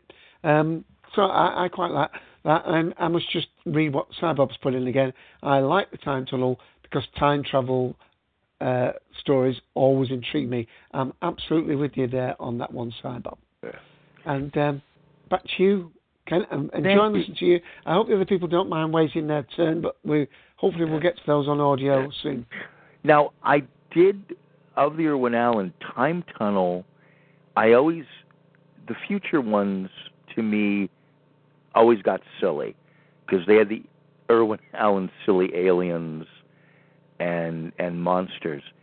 But the No, it was mostly in the past. It was only Yeah, a the- the couple thing where they had silver aliens in it. yeah, I had to, I had to take it back they on didn't that. work. The Voyage Voyage in the beginning I liked, then it bugged the heck out of me when it got to the monsters. Oh right, yeah. Lost in Space, when in the black and white days, was more fun and I enjoyed it. Then when it went into color again, the silliness factor. Now, Time Tunnel, I did watch for the historical aspect, and I mm-hmm. and I thought the tunnel looked great. I thought the tunnel was cool. I liked the effect. And Land of the Giants, I think I really enjoyed that one because that that also got back to the movie Doctor Cyclops to me, and I and I thought the effects and the whole danger of what they were going through um, was really good, and, that that that that was pretty good. That was pretty good. But I, I think the best thing Irwin Allen did was uh, the Poseidon Adventure. Actually, um, damn good movie. But um, some of the other shows. Oh, I I have to. We're having something from 1970, but I have to do the precursors to that. Uh, anything Gerry Anderson, anything Gerry Anderson that I was aware of as a kid and then later. Um, Thunderbirds was played in the states. Supercar, um, Fireball XL5. I I love those. There was just magic, magic. Those those puppets were more alive than people to me. I I don't know. It was just the intricacy of the effects and everything. And then in the seventies, uh, on a local station, they advertised this new show, UFO, and oh God, it's like these incredible effects, and what a rather cynical, introspective show. These characters were really pretty messed up, and I love that. It, it wasn't all the cheeriness, you know. Um, Straker, Ed played by Ed Bishop. I I I thought the whole ingenious attitude of of him being the head of the studio as being the cover for this organization was so wonderful and it had that great kind of mod 70s feel to the costumes the women with the purple hair on the moon base and underwater and it was like a mixture of all the Gerry Anderson shows done live action and there was a neat movie that Anderson did called Doppelganger um also Ed Bishop was in which I kind of referenced on that but UFO was a favorite of mine. I love that show. Then UFO was changed. Instead of a second season, evidently they did Space 1999 with favorites of mine from Mission Impossible, Martin Landau and Barbara Bain, Husband and wife, yeah. husband and wife, and um, help me with his name all of a sudden, Inspector Gerard, Barry. Barry Morse. Barry Morse, wonderful actor, who Yeah. I knew was was a was a British actor. Um, actually, one of the humorous Outer Limits with Carroll O'Connor, which which is all about uh, freak changing history and changing uh, someone's murder. It's a hilarious episode they do. Um, they play Martian time agents, uh, Phobos and Deimos, in, in that uh, Outer Limits episode. But Space 1999, I enjoyed, but I thought they were kind of wooden. It it, it Catherine Schnell, is it? Shell? Can't Shell in the her sec in the second season, Catherine Schell joined the series, kind of sexed it up a bit, and had Brian Blessed uh, in his exuberance as as her father uh, in that. But they it had some good co-stars, uh, Christopher Lee, etc. I enjoyed Space 1999, but no way as much as UFO. Uh, uh, that was just um, so much better. Um, incredibly or not incredibly, never that much into Six Million Dollar Man and Bionic Woman. Kind of not not in my purview of life. Um, I can hear Darth fuming now. I know. Sorry, Darth. Not doing. Hulk, being the comic fan, I couldn't wait for it. And liking Bill Bixby uh, Oh, from My right. Favorite Martian and The Magician. Um, really enjoyed what they did with Hulk. Um, they made the Hulk series like one of my favorite classic series, The Fugitive. That's what that show was, in essence. Uh, he was the man on the run who every now and then turned green and savage and wind up helping people as he did. He uh, he helped people rather than hurt them. Um, but unfortunately, the one that was always getting hurt was uh, David Banner. Interesting thing uh, about them uh, calling him David Banner rather than Bruce Banner, uh, like the comic, so they made it evidently uh, David Bruce Banner. I thought that was kind of ingenious. Um, but a really fine series.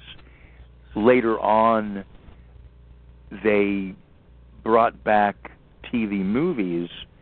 Um, the Return of the Incredible Hulk, in which they had him meet Thor. The Trial of the Incredible Hulk, which had Daredevil, and John Reese Davies as Fisk, who everyone knows from the comic is is uh, the Kingpin, and the death of the uh, Incredible Hulk, Incredible Hulk, which is hard to watch today considering uh, Bill Bixby's passing, and it was a rather sad movie because he literally does uh, not find peace at the end, and it would have been nice if finally uh, Bruce Banner could have been freed of the curse and found some peace, but that was never to be because that was the last uh, thing there. Right. Let me just um, let me just for those people listening to the recording later, let me just remind people of um, it's www.timewarpmemories.com, uh, 60s and 70s classics TV and sci-fi, and uh, and I'll just very quickly name the ones and that you've alluded to that are on here. Uh, It's got Superman, Twilight Zone, One Step Beyond, The Jetsons, My Favorite Martian, Lost in Space, The Outer Limits. It's about time, um, t- the Time Tunnel, Star Trek, uh, The Invaders, uh, Land of the Giants, UFO, Six Million Dollar Man, Incredible Hulk, Mork and Mindy, Battlestar Galactica, Buck Rogers of the 25th century. So that, that's the the list of ones that this particular page picks out as uh, as standout ones, and you've mentioned one or two others of your own. Um, anything else you want to add, and then we'll uh, go to Darth if we may. Yeah, I'll I'll, I'll add one more uh, on something. Um, s- something else that was so nice around that time, and, I got to give credit to it, um, was the uh, Batman series, Adam West, um, which I had kind of a love and a hate relationship with growing up because I I liked the the campiness of the comic around that time, but I always wanted the dark Batman that I that I knew from reading Jules Feiffer's book Origins of Comics that existed. So always always wanted a bit more of a serious Batman. There was a campy perfection to that series. What what Adam West, Burt Ward, uh, the whole production team brought to it, that great Batmobile. There there was a sense in the country everyone stopped for Batman. Everyone stopped for that show. If it was preempted, people went nuts. Just so, been bought, hasn't it? Didn't we just have one of the news items a week or so ago about um, somebody just having bought the the Batmobile, the original one from yes. the movie? And sorry, no, no, no. Um, Julie Newmar uh, being so iconic and wonderful, and you know, let me admit, uh, had such an effect on my generation. Uh, an actress like that in that costume like that, and the villains. You have someone as good as Burgess Meredith as the Penguin. Frank Gorshin borrowing the attitude of Richard Widmark from the movie Kiss of Death uh, to do his uh, Riddler. Uh, Cesar Romero just kind of Oh. fluffing around, having fun with his mustache as the Joker, I must admit.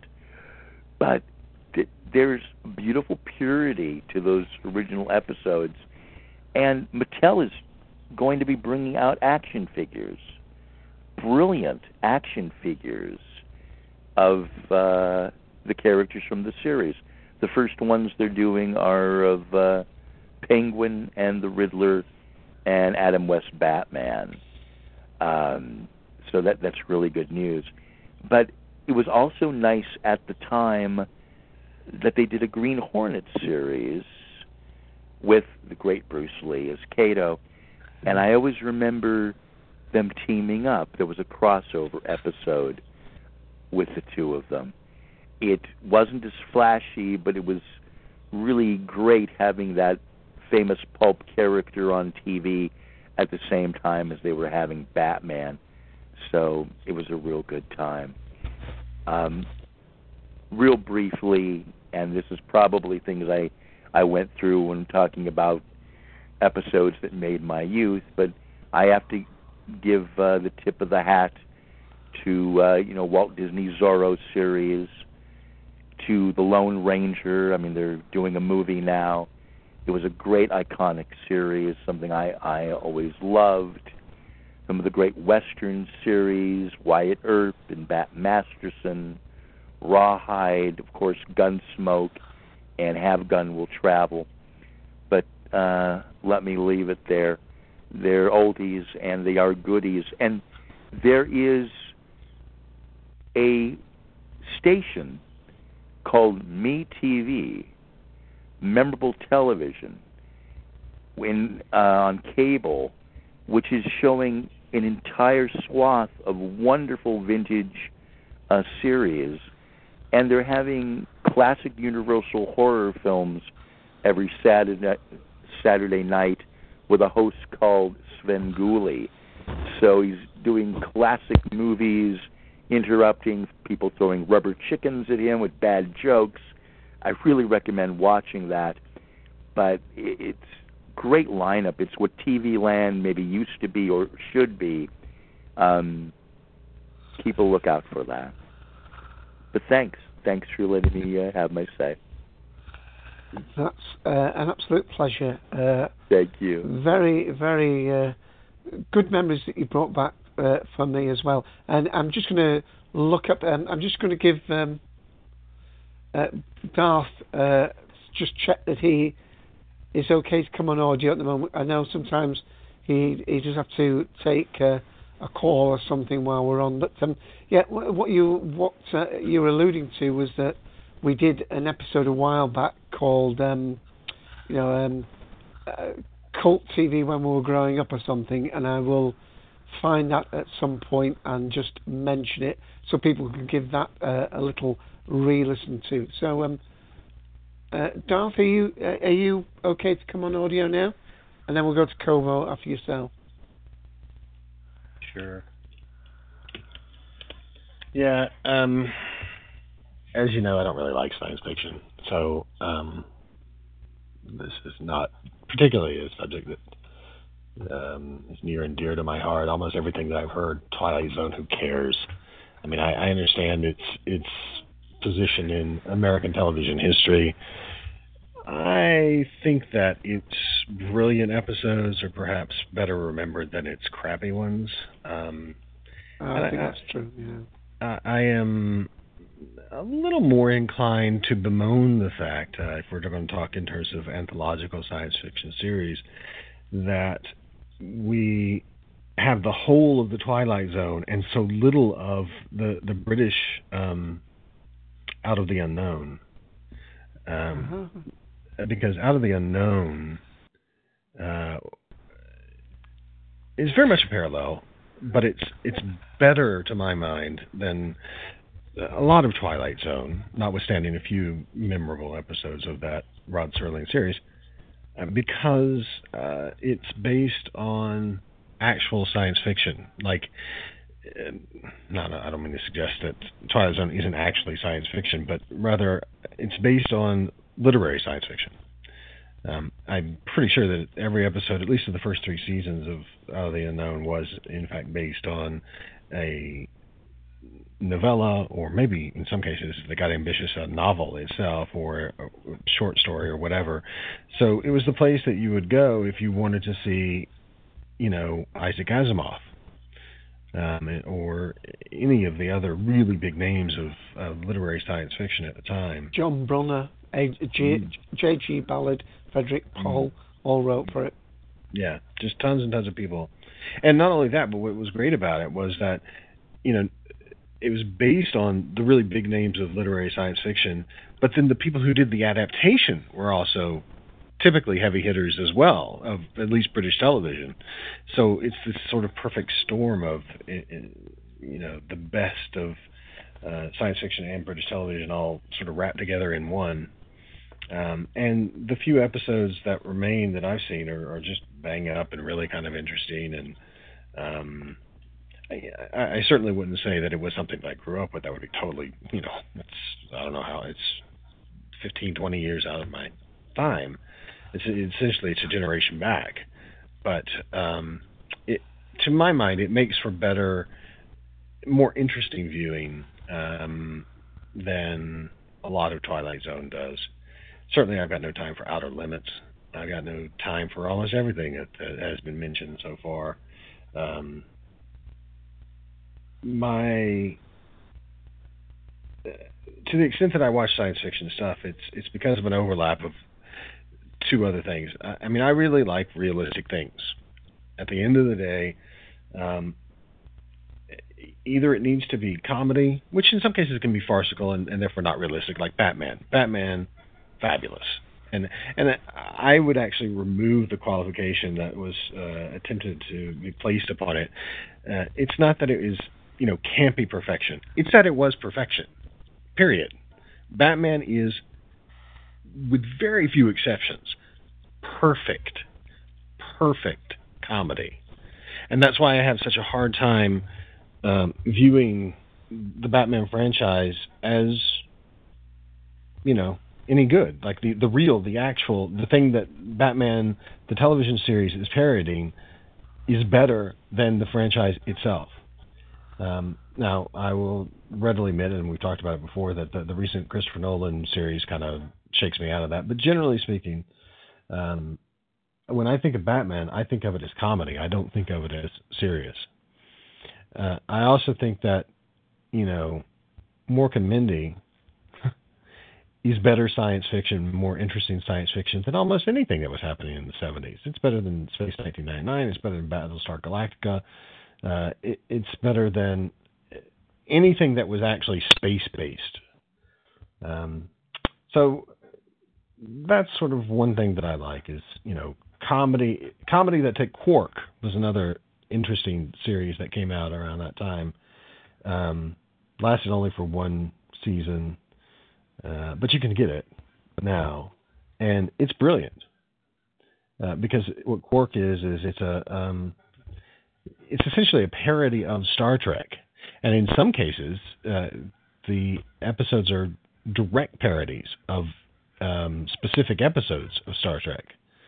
Um, and I think that that is fabulous. Um, but I don't universally think that just because you make a parody of um, science fiction that necessarily is all that great. I don't particularly like Spaceballs. I mean, Mel Brooks, I love in a lot of cases. Young Frankenstein, I guess we could certainly call that science fiction. Um, in that case, that is you know brilliance, and I and I tend to think of Young Frankenstein just like I do, you know, the Adam West Batman series. In that, I think Young Frankenstein is the best version of Frankenstein that there is because Frankenstein is a laughable idea. So why not play it straight? but make a parody of it, and you come up with something that I think is is just better than Mary Shelley's original. Um, and in a way, I don't think you even need Mary Shelley's original because it's not exactly a parody of Frankenstein itself, so much as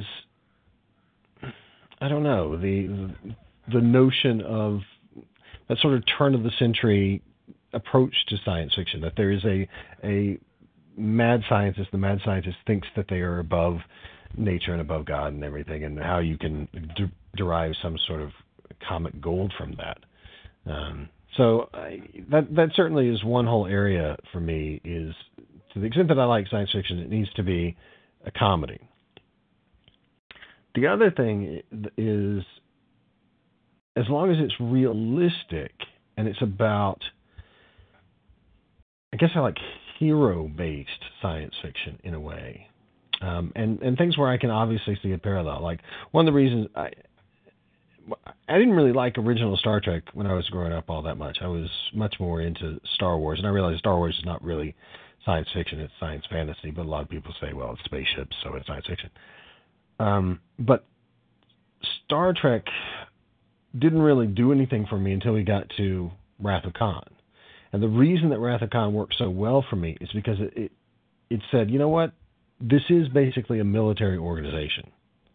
This is the U.S. Navy, and it's a little, it's like the combination of the U.S. Navy and the Peace Corps slapped together, spreading the ideals of John F. Kennedy throughout the universe, and that worked for me. Um, that really worked for me, and, and I'm really glad that the Nicholas Meyer approach to Star Trek um, that is the essential reinvention of Star Trek as something much more reality based. You know, getting rid of the multicolored pajamas and all that stuff, and just saying, you know what, we do have phasers, we do have torpedoes, we are going to be in conflict where you have to exercise force, and if that is a problem for you, Mr. Spock, then I guess we're going to have to have a discussion about that, and that's where there's going to be some drama. Um, and and that's that's one of the things that I've liked about Star Trek, and one of the things that makes you know shows like Voyager so painful because they, you know, get into these stupid holodeck stuff. Um, you know, the holodeck's broken down again. Who cares? That's not really Star Trek to me. Um, the, the holodeck should just be a tool, and you use it whenever you need to demonstrate things that you can't otherwise demonstrate.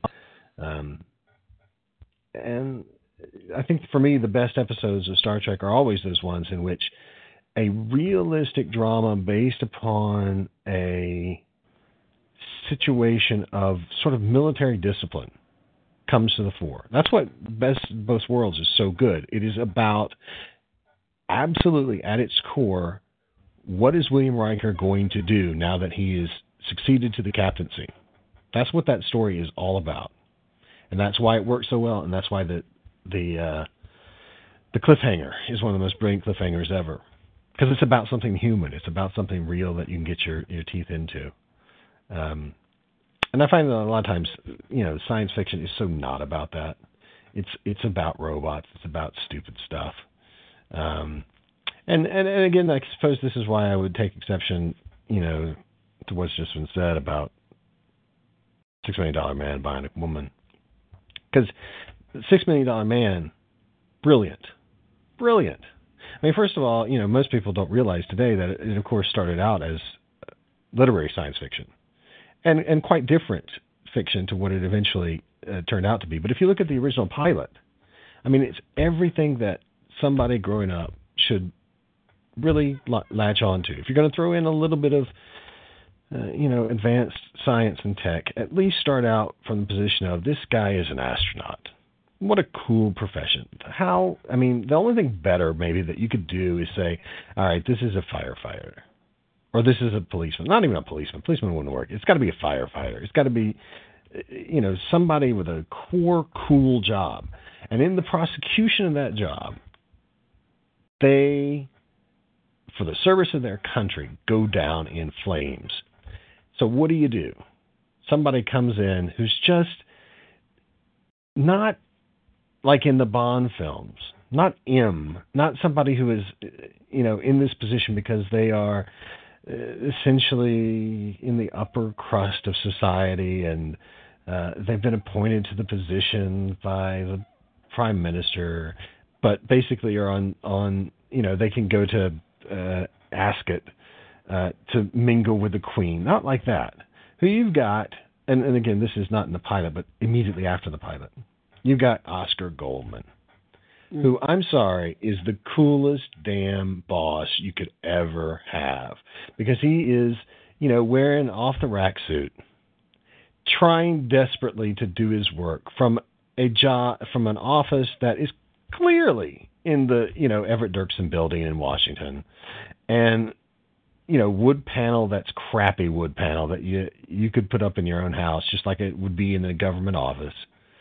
Being squeezed by the man, always having to worry about budget, but nevertheless, even though he's got these budget concerns, somehow finds six million dollars for Steve Austin, the hero, who, who deserves it, and somehow finds seven million dollars when Steve Austin's girlfriend gets in trouble.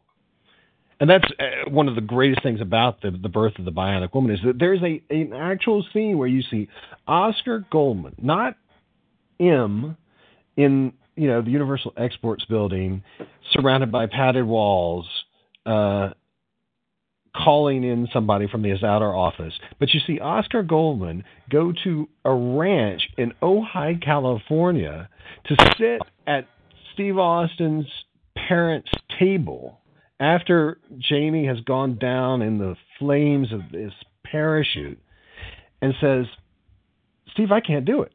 I cannot find the money to do this. I know it's technically possible, but I can't do it. And Austin just has to go, through this list and says, "Look, man, you put me back together. You didn't even ask to put me back together. You just did it, and then you turned me into your bitch, and then you sent me out there." And you've made me go through all these spy missions. You've made me deal with the fembots. You've made me do all this crappy stuff.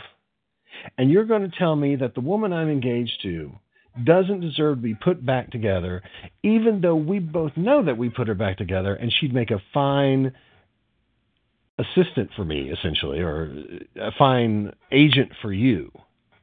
And they they just throw down in the middle of you know suburban. It's not even suburban. It's rural America, deciding how to essentially, you know, skirt Congress to do this seven million dollar project it's great because it's real drama. It's the it's the difference between you know Battlestar Galactica now and Battlestar Galactica then. It's you know really doing something that makes some realistic sense, so that the the craziness, the the science fictional element of these bionic limbs and bionic eyes and bionic ears that could not work, no way, still makes sense because it seems like it's it's a it's a laudable government program that's stuck away in some office, and you see it too. You know, every time Rudy Wells comes up, there's always, uh, you know, I, I got to get more money for my department. You know, it's it's all about this political drama, and I and I loved it because that's it was about being American. It was about you know the government, and and yet there's this little bit of you know, but I have infrared vision but I can, you know, jump over tall buildings, you know, this sort of thing, you know, just a little bit of fun stuff. But basically, it is about, you know, a government employee and what you're going to do, which is great. Uh, so I, I think that's where especially in the 70s and the 60s, that's where science fiction I think was really good is when it said, you know what, we do not have the money to do but two things. We can do a parody because nobody's going to be expecting too much. And as long as the, the humor and the comedy is really sharp and really good, we'll have something on our hands that America will love. That's Batman. Or, you know, we're not going to try to be super science fictional. We're going to root the thing in um, the real world, and we're going to make the special effects here basically a slow mo camera to indicate speed, which is crazy thought when you think about it. It doesn't make any sense, but it totally worked, and it had everybody, you know, on playgrounds doing slow mo action to indicate I'm using my bionic powers now. Um, and I, I think that's where science fiction has been really, really good on television is when it's recognized what its limitations are and played to those strengths. Otherwise, science fiction on television is a wasteland, just crap. Uh, and mm, I'm going to take contention with that. I mean, it may not be for everybody's taste. May no, not be for everybody's mm, taste, but I mean, uh, fifty percent of what I watch on TV is science fiction, okay, well, or under the umbrella of it. the logical conclusion of that is, um, yeah, I, It's not I- soaps. Well, but the thing about soaps that you know, and I know that a lot of science fiction people uh, or fans or whatever deride soaps and therefore deride elements, uh, you know, from soap operas that have been injected into, you know, for instance. well, they're all melo in the UK. Doctor they're, all Who. melodra- they're all melodrama now. They're not drama. The melodrama, everything's heightened.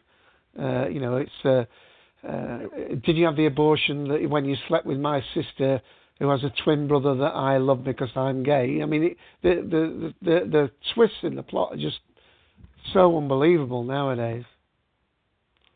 Well, but that, um, you know, it, it has certainly worked out well for shows like Doctor Who. I mean, I know that a lot of science fiction fans and Doctor Who fans don't like this about Russell T Davies, but you can't deny that it worked to Oh. get great ratings. You can't deny that it, it, it was Absolutely, absolutely. uh, I, to the I success of it. Mm. Uh, and I, I think this is a problem with science fiction is that when it on television particularly, and a, and the reason why a lot of these science fiction shows last for one season and then they're gone, is is that they think that it the deal is make good science fiction and people will come and that's crap. That doesn't work. There's no such thing as a, a successful, great science fiction show. What makes a, a show with science fictional elements that's in it crap. good? Uh, well, Well, what makes a no, show? no, it's an opinion, Kobo. It's an opinion.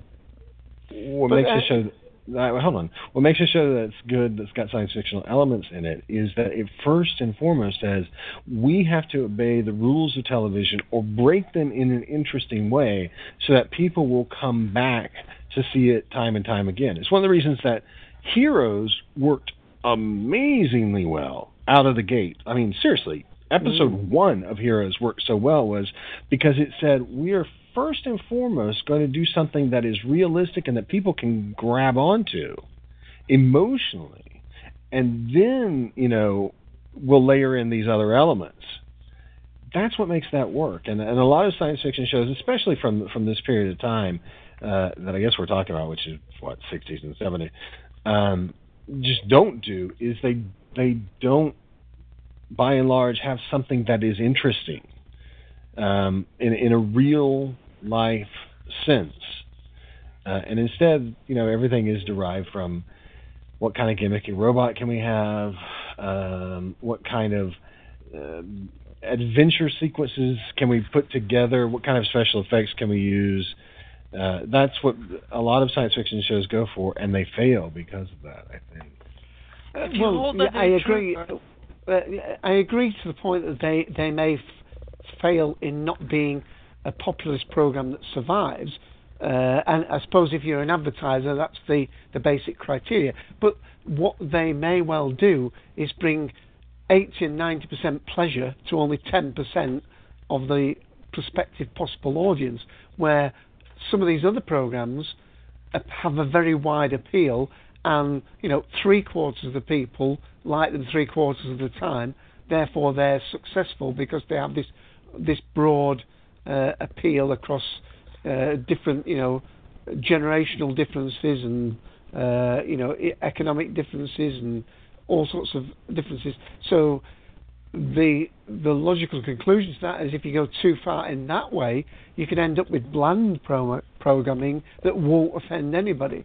I mean, one of the things I will absolutely concede to you is with science fiction, usually the the what I would consider the better quality science fiction that satisfies my desire for that sort of programming, by very definition, will have sort of become narrow cast because it's already said basically we're only appealing to you know 15% of the the viewing audience and maybe only a third of those will tune in and and follow it. That's why I suppose you get some very loyal audiences to whether it's um, you know Battlestar Galactica or Star Trek or Doctor Who. Although, as you quite rightly say, you do get programs like Doctor Who that that that has probably opened out and benefited from the input of people who have that experience, and they broaden the appeal. There's no doubt about it that Doctor Who uh, is not hard science fiction as much as I want it to be, uh, and it is being broadened and broadened uh, mainly specifically to bring more female viewers in and so on, and now to to to make inroads into the American market. But I, I, I don't. By one definition, that would argue that there is no good science fiction that stays on our screen. Um, but that doesn't mean it to those who watched it, it wasn't a very satisfying experience. I mean, I love watching I mean, I could make more modern ones, but let's say things like Flash or True Calling. Uh, um, I like, I loved Highlander. I loved Tracker that he brought out after it. Lots of different science fiction. I love um, um, the um, oh, the the time crime crime traveller uh, uh, and lots of others. But on the other hand, I also like other great big ones. I love the series Rome, which isn't science fiction, but is played on a big scale. There's a big drama. Um, uh, but there are all sorts of things. There's the fantasy ones. I think you were a big fan of Game of Thrones, which obviously is not science fiction, but is that in in in a fantasy element? Would you call it, uh, by definition, a sort of a alongside science fiction in the much that it is a genre program? The fantasy was laid on very slightly on Game of Thrones in the beginning. It's just very very put in by increments as it's going uh, going uh, further.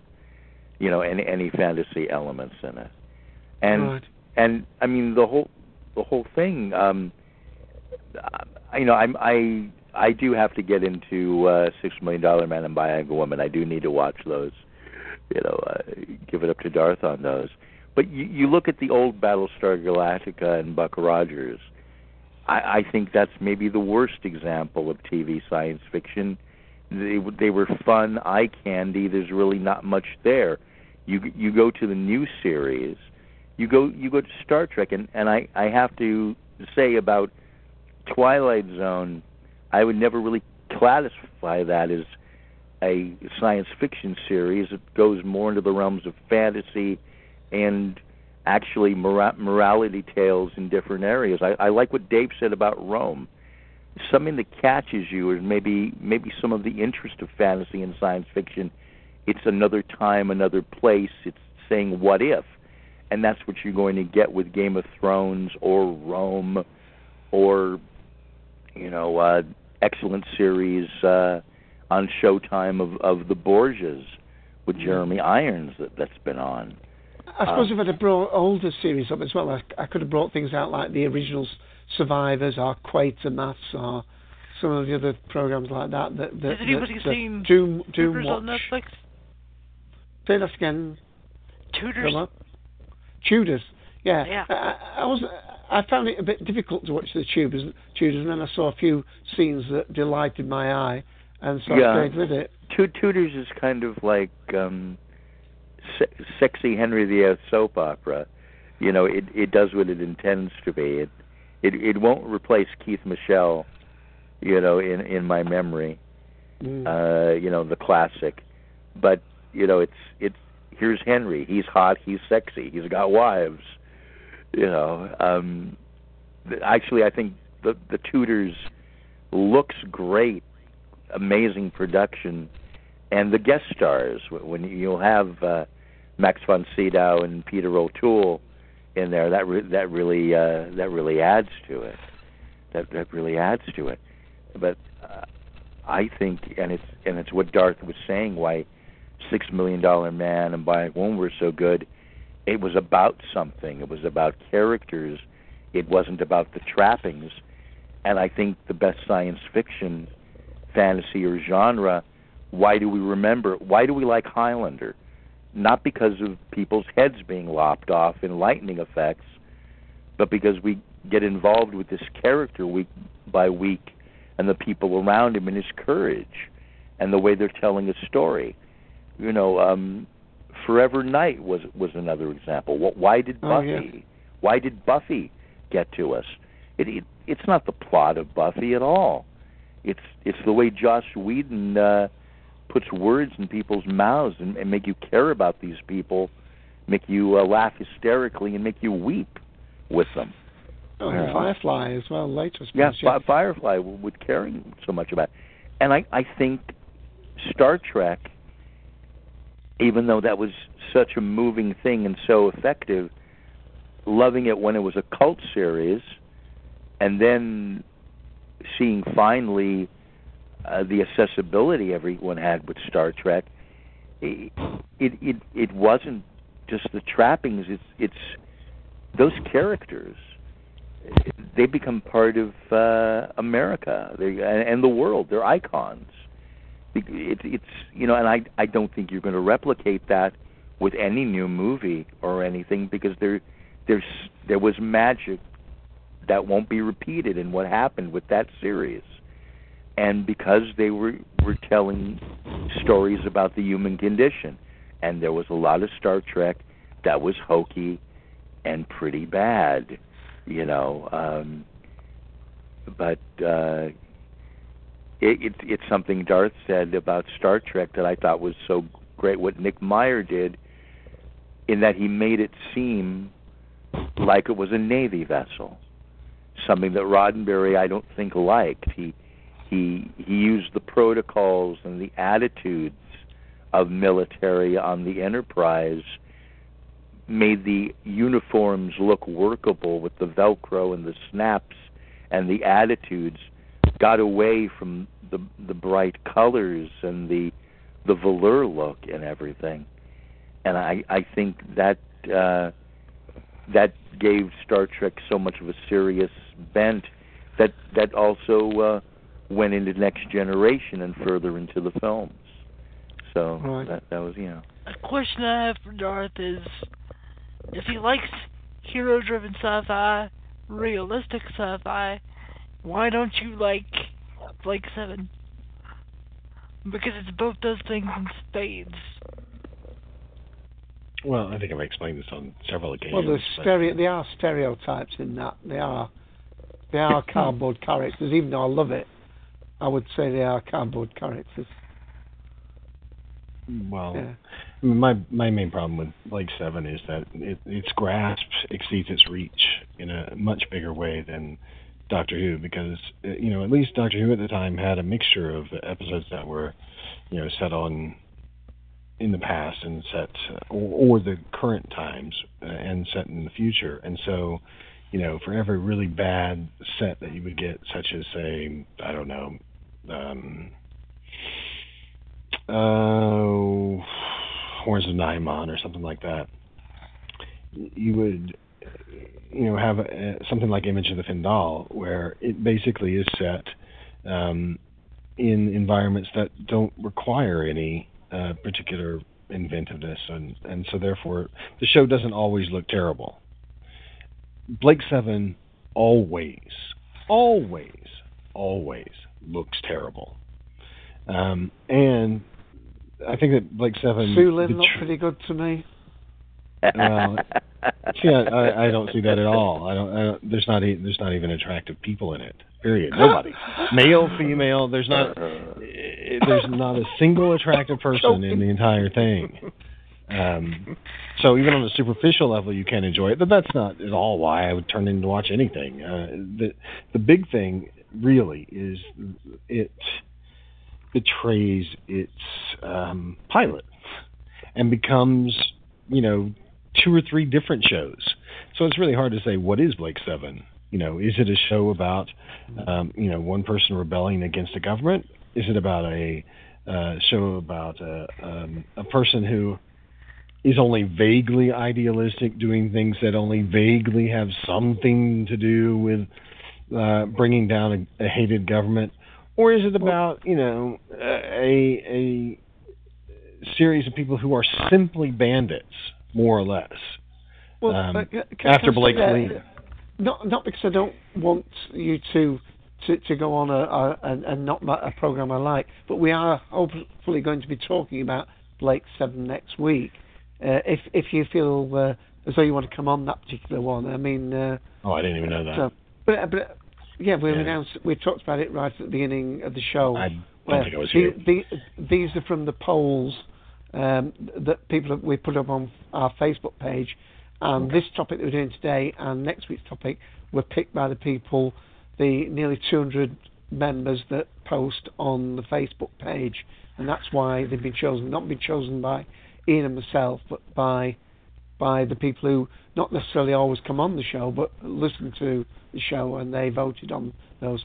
Um, so, so that's the reasoning behind that.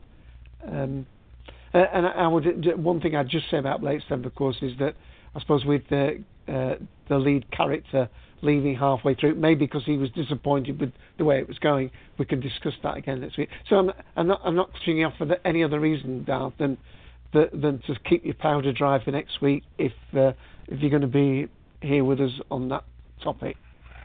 I didn't figure it would be with him notoriously not liking Blake Seven. Okay, but well, I mean, we do. do- I mean, we do do news and so on. And it can most certainly, if not stay with the whole program, stay long enough to to make a comment. Um, but I, I think mean, we ought to hear from. I was on the show we did on the Beast Below, so it's clear that I Ah, do, well, I do, well, I do I'm- attend I'm happy. things that I don't like. I mean, you know. Yeah, yeah. Uh, Uh, but I just didn't know about- it was happening. Right. Yeah, it it was mentioned at the beginning of the recording. You were perhaps just drawn away from the, the Yeah. PC at the time. Okay, uh, I think we ought to just give Kobo a chance to start because he's had a long wait. Uh, Mike is not on audio. Uh, Ian may not have a lot to say, I don't know, but uh, he'll want his chance soon. So let's go to Kobo and see what you want to mention, Kobo. I figured I would focus more on the cartoony aspect because, let's face it, I am a child of the first generation of Cartoon Network, and um, I love Birdman, I love Galaxy Trio, I love the Herculoids. Um,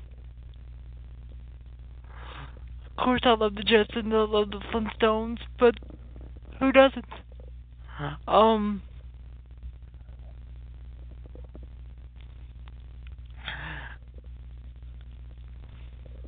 and of course, I love Tw- Twilight Zone, but Ken did a much more admirable job than I ever could of uh, going into why we love Twilight Zone, so I don't feel I need to cover that ground. Uh, yeah, I, I would agree. Not not that, you can't do it, but uh, it, it may be more productive if you if you cover a different area. Um, and a show that I'm surprised they didn't mention is because it's so wonderful and so indicative of the t- times was Wild Wild, Wild, Wild West. While it's not strictly sci-fi fantasy, it's also within the realms of James Bond, which we've discussed at great length, and so it looks like falls on the edge of our purview, and I just love the show. Can't say I'm that familiar with it. But it's a wonderful, wonderful show. Um, it's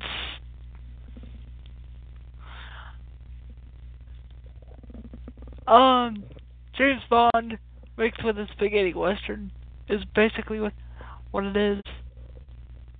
Okay. No particular episodes spring to mind at the moment, but I'm just very surprised that Ken didn't mention something. Because I know he loves that particular show. Which one? And I'm- Excuse me. Wild Wild Wild West. West. Ah, yes. It's not really science fiction, though. I- I think uh, Kobo actually mentioned that he didn't actually say. He, he said "Look, it isn't, it, but he still wanted to throw it in there. Yeah. But it falls loosely within the same purview of James Bond, which you which we've discussed at great length One on could say show. it has some science fiction-y trappings, steampunky trappings almost added to it. yeah. The the, the villainous uh, designs of uh, Miguelito Loveless and all of that, you know, added to it. So yeah. Thank you for mentioning it, Kobo. It's an alternate Wild Wild West, is it? An alternate reality one. yeah. Um, no more so than Brisco County. I'd like Ken said, it's more steampunk than it is. Yeah, it says here on the I- IMDb page, two Secret Service agents, and, and this is for listeners who are not familiar with it, like myself. Two Secret Service agents equipped with a wide array of gizmos work for the government in the Old West, uh, Wild Wild West, and um, I've got a feeling that that might uh, the the the person who wrote Warehouse 13 might be the fan of that because uh, there's a lot of uh, old style gadgets in uh, Warehouse 13, which is not really part of our topic today because it's a, a recent thing. But um, some of the gadgets they use are very based in the 18th, 19th century. Because Nikola Tesla is one of the people that founded Warehouse 13, but I'd Mhm. Okay, any other any other ones that you wanted to mention or cover?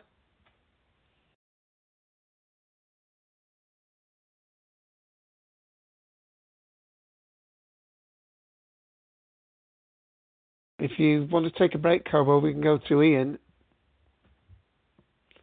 I'm assuming that uh, that's just an audio issue that's happened. Ian, are you at your mic? Yes, yes, I am. Uh, well, just in case uh, Kobo might jump back in, but if you'd like to just go in his absence. Hey there, Kobo. yeah, I'm here, but Oh, okay. you can go next, Ian. Okay. Cool. Thank you very much, sir. Um, yeah, I mean, it's, it's always a difficult thing for me because I guess, you know, as I've said before, um, New Zealand TV, uh, when I was growing up, was uh, an interesting mix of, uh, of, of television. We got shows that were um, quite old, and I'm not entirely sure when they first, you know, got shown in New Zealand because um, the longest time, of course, New Zealand only had one channel, and then we got two, and it wasn't until uh, the 90s that we got a third channel, um, and even uh, Sky TV, which was uh, basically satellite TV, uh, was still very much in its infancy. It wasn't until uh, around uh, about 16 years ago when I was leaving the country that actually started adding in um, channels other than HBO, uh, ESPN, and I think there was one other channel too. It was uh, oh um, one of the news channels. Um, so it, it's an interesting mix of TV that we got. Um, and, and, and looking at the, the, the Time Warp Memories, which is a lovely site actually, if you get a chance to go look at it. Um, a lot of the stuff I grew up watching are in here. Um,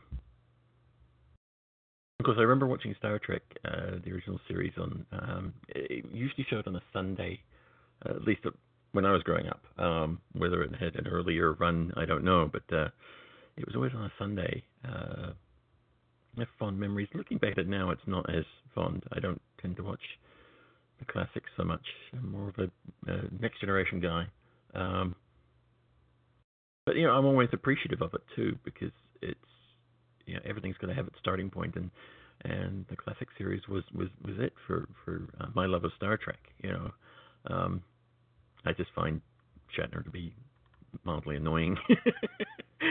um, I was a great fan of Mildly? mildly. Um, I, What? can you possibly mean? Don't, Um, don't knock the shaft.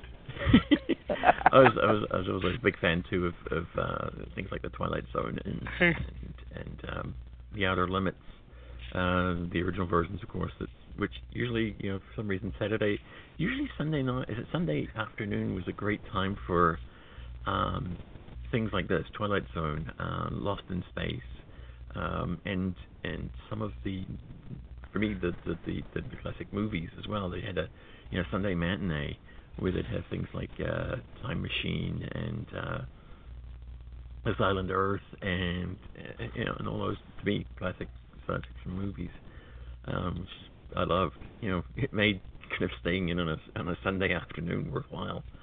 Um, of course, there was uh, Land of the Giants, uh, which I remember watching a lot of, and of course all of the uh, uh, um, Thunderbirds and and uh, and Joe 90.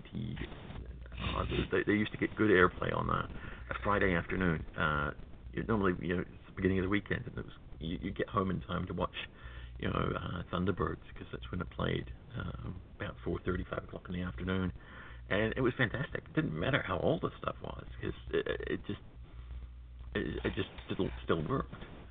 Um, and I remember my Friday evenings. Uh, normally on, on TV2, which was kind of more the entertainment channel in New Zealand at the time. Uh, TV1 was you get your news, um, you get uh, Coronation Street and Close to Home, which was a, a locally produced soap opera. Uh, you get all the documentaries and, uh, and news kind of stuff on Channel 1. Channel 2 was more the kind of uh, the young hip kind of channel, which played all the, the, the fun stuff. Uh, it played uh, um, Fawlty Towers and uh, Monty Python and uh, uh, yeah, all the good entertaining stuff. Mork and Mindy, a huge fan of Mork and Mindy. Uh, would love to actually watch that from beginning to end. Come on, Netflix, make sure it's on there. Um, I mean, yeah, there's something just fantastic about that show. Uh, just this, you know, silly, wacky little sitcom. Um, kind of got a little little weird when, of course, they had uh, a baby. But you know, a lot of shows that's when they tend to jump the shark. Um, but Jonathan Winters as Mearth, hey, he was fantastic. Um, but yeah, Friday nights were the classic home to. I think it was about seven o'clock at night. Was uh, the Incredible Hulk, uh, Battlestar Galactica, Buck Rogers in the 25th century. Um, we used to go out on during the week or on, uh, on the weekends and, and, and go grocery shopping with my mum, and we were allowed to get one um, uh, one thing of sweets or candy bar or, or chocolate bar or something. You get one. You get to choose that, and that's what we had during our Friday night TV viewing. Um, you go get that, and, and and you know Knight Rider would start up or or Incredible Hulk. Just fantastic. I remember watching actually uh, the Incredible Hulk, most of it from beginning to end when they played it on the Sci-Fi Channel. Not long after I moved uh, to the U.S. Um, I was working a second shift, so about it was like 11 o'clock it would be on, and then I had to get to work by like uh, 12:30, 11 o'clock. So it was like I'd sit there eating my lunch, and as soon as the credits rolled, I had to get out the door. Um, and looking back on it, some of it's a bit, you know, uh, formulaic, which a lot of these shows tend to get that way. Um, but when you're a kid, it, it doesn't matter. It's like as long as he turns into the Hulk at some point during the show, you're happy. Um, and he always saves somebody, and Mr. McGee never catches him. And you know, of course, everybody remembers that one episode uh, where um, where he actually helps Mr. McGee. I think uh, I think he, well, he breaks his leg or something. And, but anyway, um, and uh, let's see, I'm trying to think of other other shows that aren't listed on here. Um, Well, Saturday- there is Sat- one. What, huh? A lady who spins around. Surely you're going to talk about her. Oh, Wonder Woman, yes. Um, one of the earliest childhood memories was of of, of, of being in um, primary school, and this is before get to standard one or whatever. Um, I remember actually uh, going behind a tree and spinning around.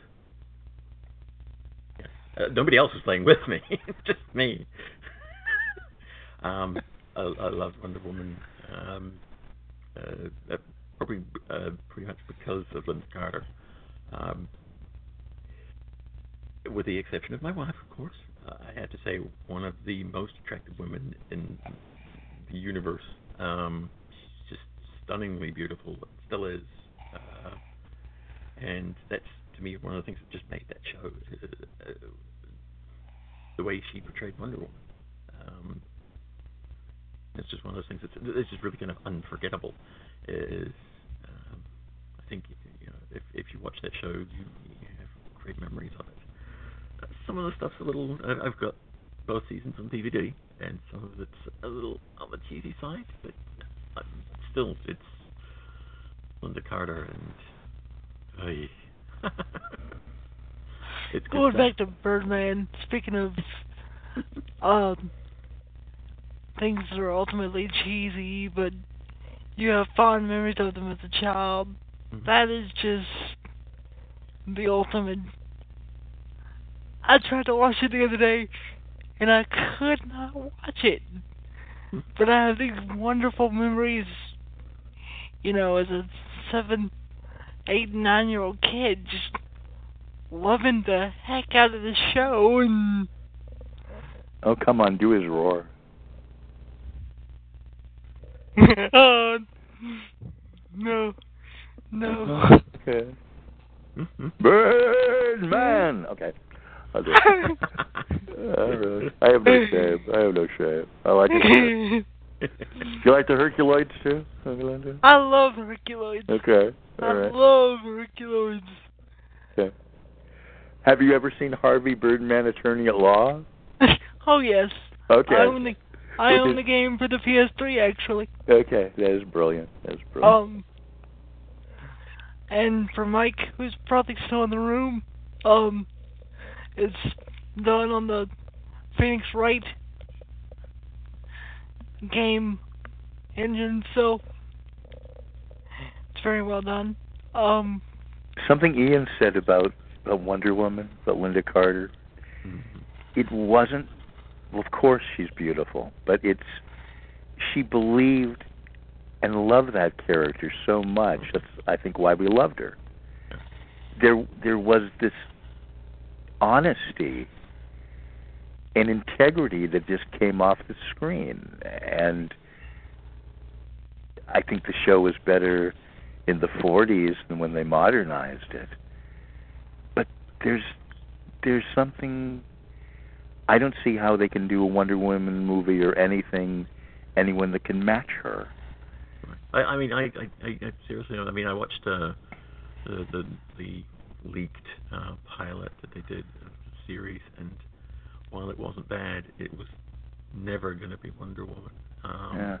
It's one of the things I, I, I still have a hard time accepting anybody as Superman other than Christopher Reeve because he Yeah. just embodied that character. And while I did like um, the Adventures of, the New Adventures of Lois Clark, that was fun. Uh, but still, he wasn't. To me, he wasn't Superman.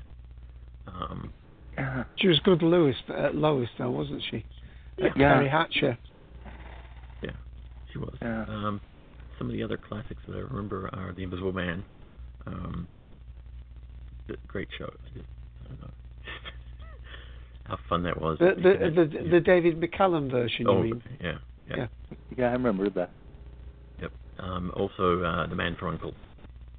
I mean, all these things. Oh. I mean, Yeah. it- it- New Zealand, for me, growing up, is is is, is the great place because a lot of these things got a lot of airtime. Um, I guess just because it was, it was a lot cheaper, I guess, for for uh, New Zealand to buy older shows and to show them. I mean, a lot of these shows, like uh, Get Smart and things like that, got a lot of airtime on Saturday morning TV. They play the cartoons in the morning, like the Smurfs and, and Thundercats and things like that.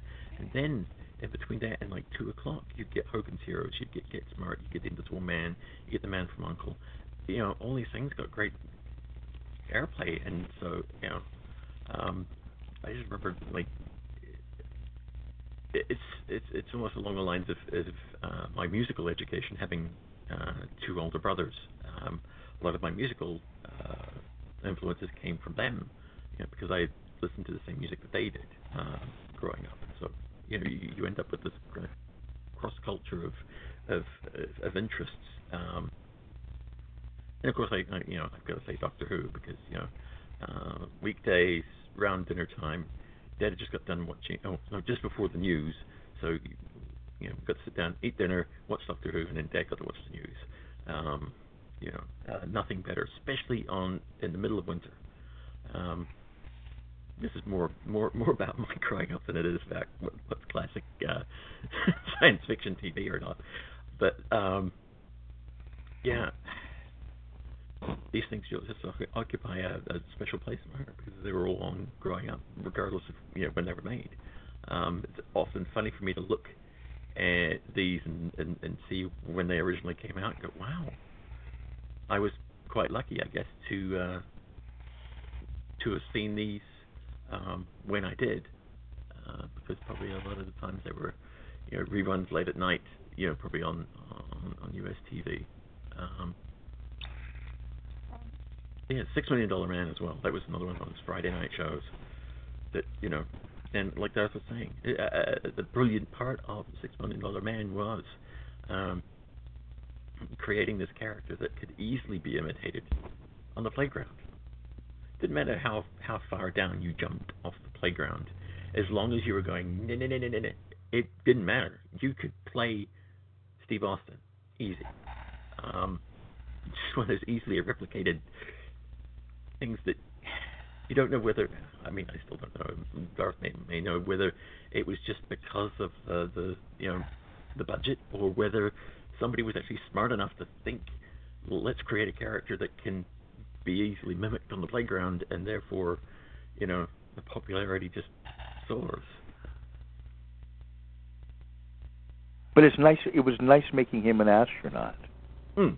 Oh yeah. Oh, that's yeah, some. That's something that that bothers me in versions of Flash Gordon, whether it's the movie or that that wretched sci-fi series. it would make sense, like in Farscape, that Flash Gordon would be in the Air Force or an astronaut, and maybe slash scientist, somebody who would be attuned to being already heroic in nature, not just a football player or or or somebody who is just has a nickname Flash because he plays hockey or something or or just his But that harkens back to the original serials. I'm not sticking up for the abominable sci-fi series, but it does have presence in the original yeah, serials. but he but he was the son of a great scientist. So I I I think that you know Professor Gordon. So I I think that that kind of gives it and when it takes place too he probably did his army duty. And he probably served already or you know you know. So I I, I think it just time's changing. But I I think that's a really nice thing that they did. Hmm. you know if you're going to do that because I don't know growing up to me maybe the greatest hero that could be was an astronaut. You know wow. Right. wasn't But wasn't of much course, what- this was in the 50s, 60s, yeah the moon race, and all that was going on. yeah but Yeah, so those are there are a few of mine. Um, just you know, there's.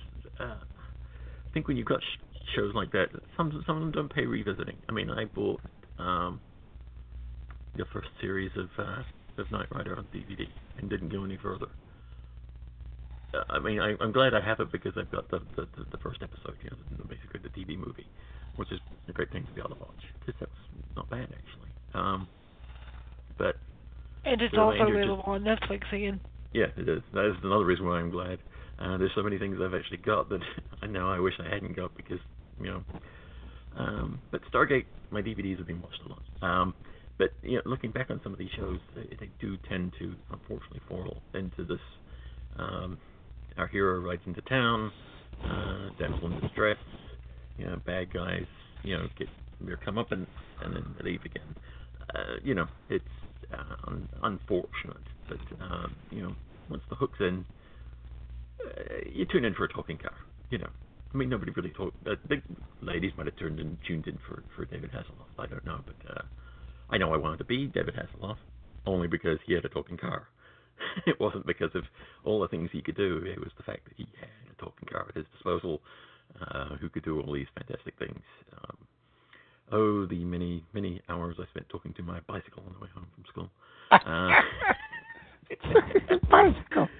But I mean, it, it works. It's like you know, uh, you know, it's it's again, it's one of those things that's easily replicated. You can you can play with a, a, a you know a little toy car and pretend it it talks. You know, you can um, you know your bike, you know, it can now talk. Uh, yeah, I mean that's the thing about the, these classic sci-fi shows. Um, and the, the one the one last thing I'll put it's it's um, it's uh, interesting is is Lost in Space holds a very very very special place in my heart. Um, mainly because I lost my virginity watching it. Um,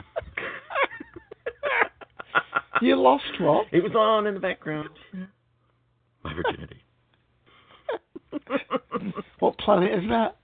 Hey, hey, hey. but yes, um, so that's that's that's me done. done? I should think so, Mister. Uh, well, uh, well done. uh, we, we, we probably need to finish sooner, uh, so I'll, I'll, I'll be fairly brief. Um, I mentioned yeah, a couple when I, uh, nobody will have heard the hey? dinosaur shows you watched. because um, we, we we have heard from people some of the UK ones, uh, UFO and Space 1999 and so on. Uh, but just to mention again that you know there there, there were things like Quatermass uh, going on, uh, although they were they were not that frequent. Uh, but that's going back to I suppose the 70s. Um, we had the the early uh, survi- um, survivors. Uh, what else? Um, well, a lot, a lot of great things. Ken covered some great things with um, Twilight Zone. I liked uh, the Time Tunnel, um, uh, and I, would almost forgotten the outer limits that uh, Darth mentioned. So I'm pleased he mentioned that. I'll have to look out a little bit see if I can catch some of those episodes. Doctor Who, of course, has uh, been a mainstay all the way through all of those years. Um, I mean, uh, you've been blissfully helped here by, uh, as I say, I've hardly played any clips here at the moment, and I think the length we've gone probably won't.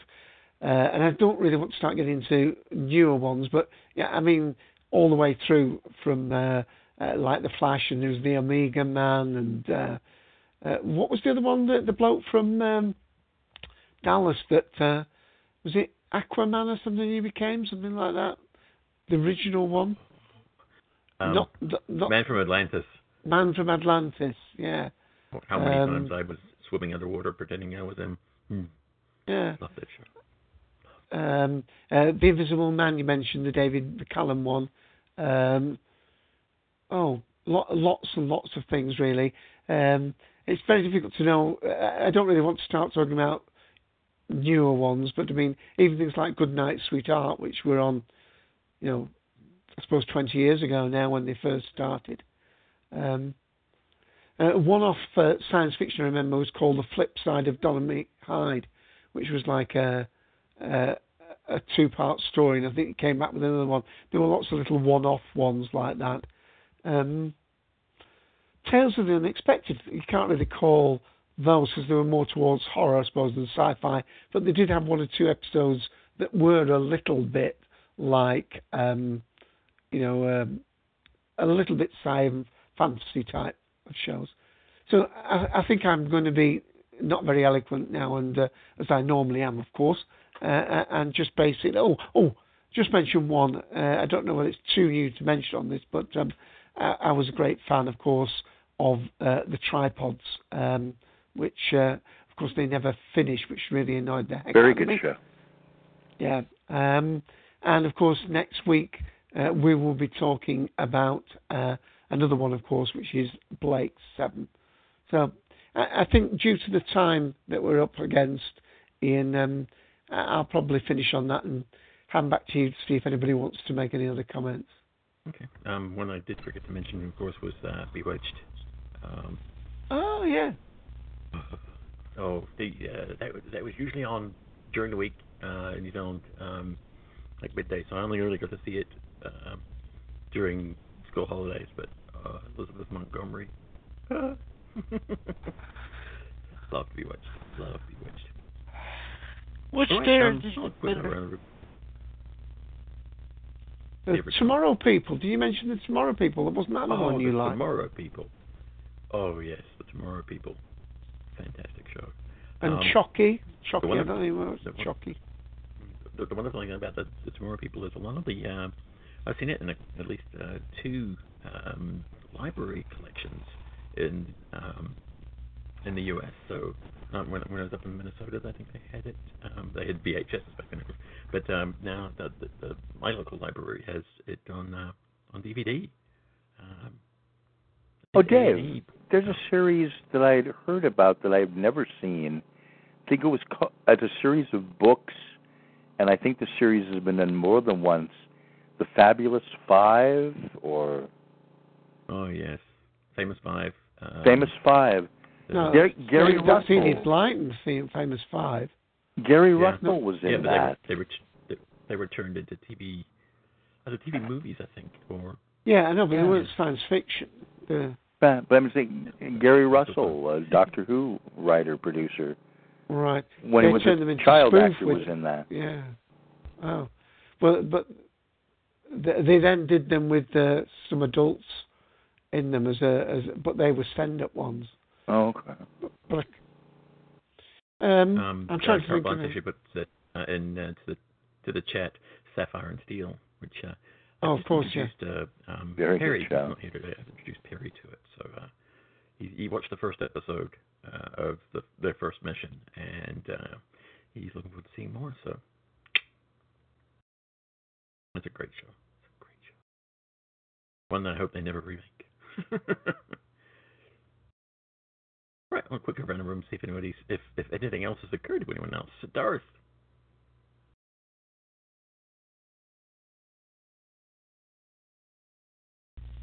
You, oh, there is. Nope. Uh, oh, Ken. Ken, anything else that occurred to you? Um, no, um, I I like that that Dave mentioned uh, Quatermass.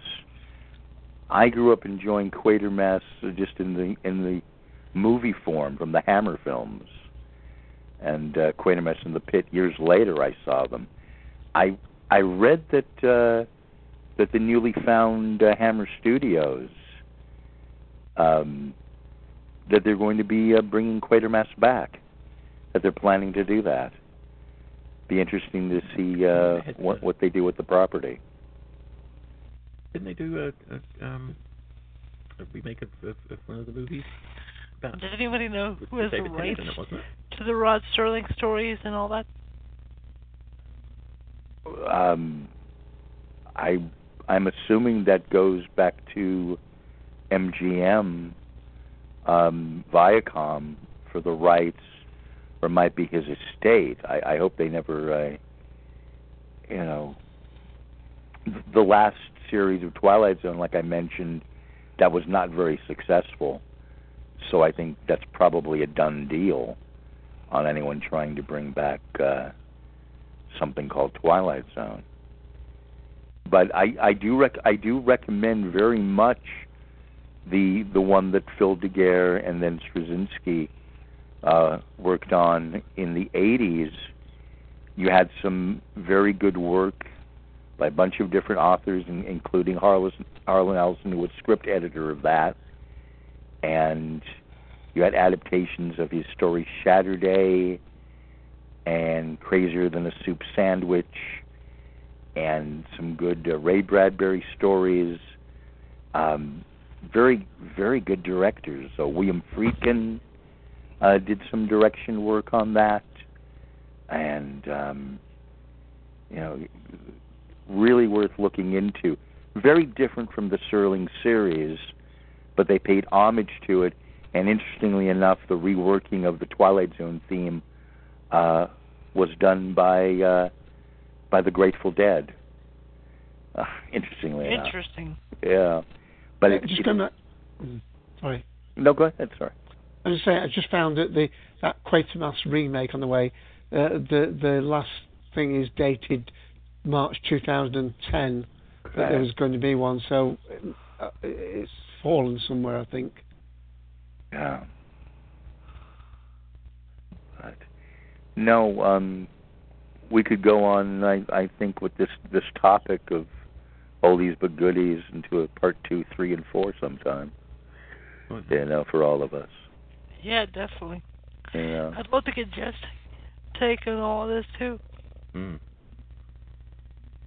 Well, uh, what what we'll do, anybody who wasn't on audio today, uh, probably on next week's show, they can they can have uh, time to to cover it. May well be there. Will have listened to this recording by then.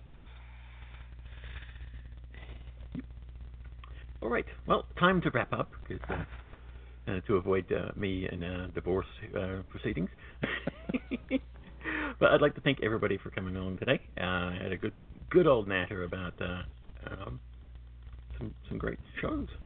Um, hope you all I enjoyed think your time. Ken was the star of the show though. Oh yeah, You're too nice. we can always rely on Ken's memory. Thank you. He's got such a romantic memory about stuff. All right, but until next week when we'll be uh, launching off into Blake 7. So if you were a fan of Blake 7, uh, be sure to join us, especially on audio. We always welcome people on audio.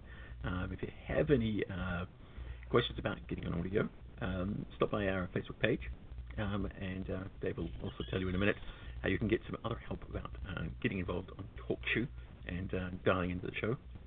Dave. Yeah, we're here every uh, Sunday at 2 p.m. Eastern Standard Time. The call ID is 54821. You're most welcome to come in.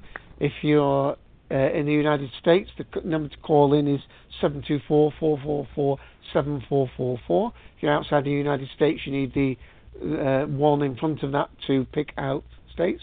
You can uh, use some sort of uh, VoIP uh, client like uh, uh, Xlite or SJ Phone or um, whatever to come in using um, 66 uh, at 66.212.134 uh, dot 192 and uh, we will be glad to have you. Remember, we've got a Facebook account, so just put in uh, the Collective in Facebook and you'll find us. If you're on uh, Google Plus, we've got a, uh, a Google Plus page, and our blog is at WordPress. Well, it's at Colton.com because we have our own domain name for that. And one last one, our Twitter feed is Colton. Yay! Right. Oh, one thing I did forget to mention was uh, Phoenix and the Magic Carpet, which I guess they've remade uh, recently, but of course it's based on the, the books. Um, but uh, that was a great series too when I was growing up. Uh, uh, episodic kind of breakdown of Phoenix and the Magic Carpet. So love that. All right, that's enough. Time to close it up, and we shall see you all next week. Until then, it's goodbye from Mr. Dave AC. It's goodbye from Ian, the Sixth Doctor. Goodbye, everybody.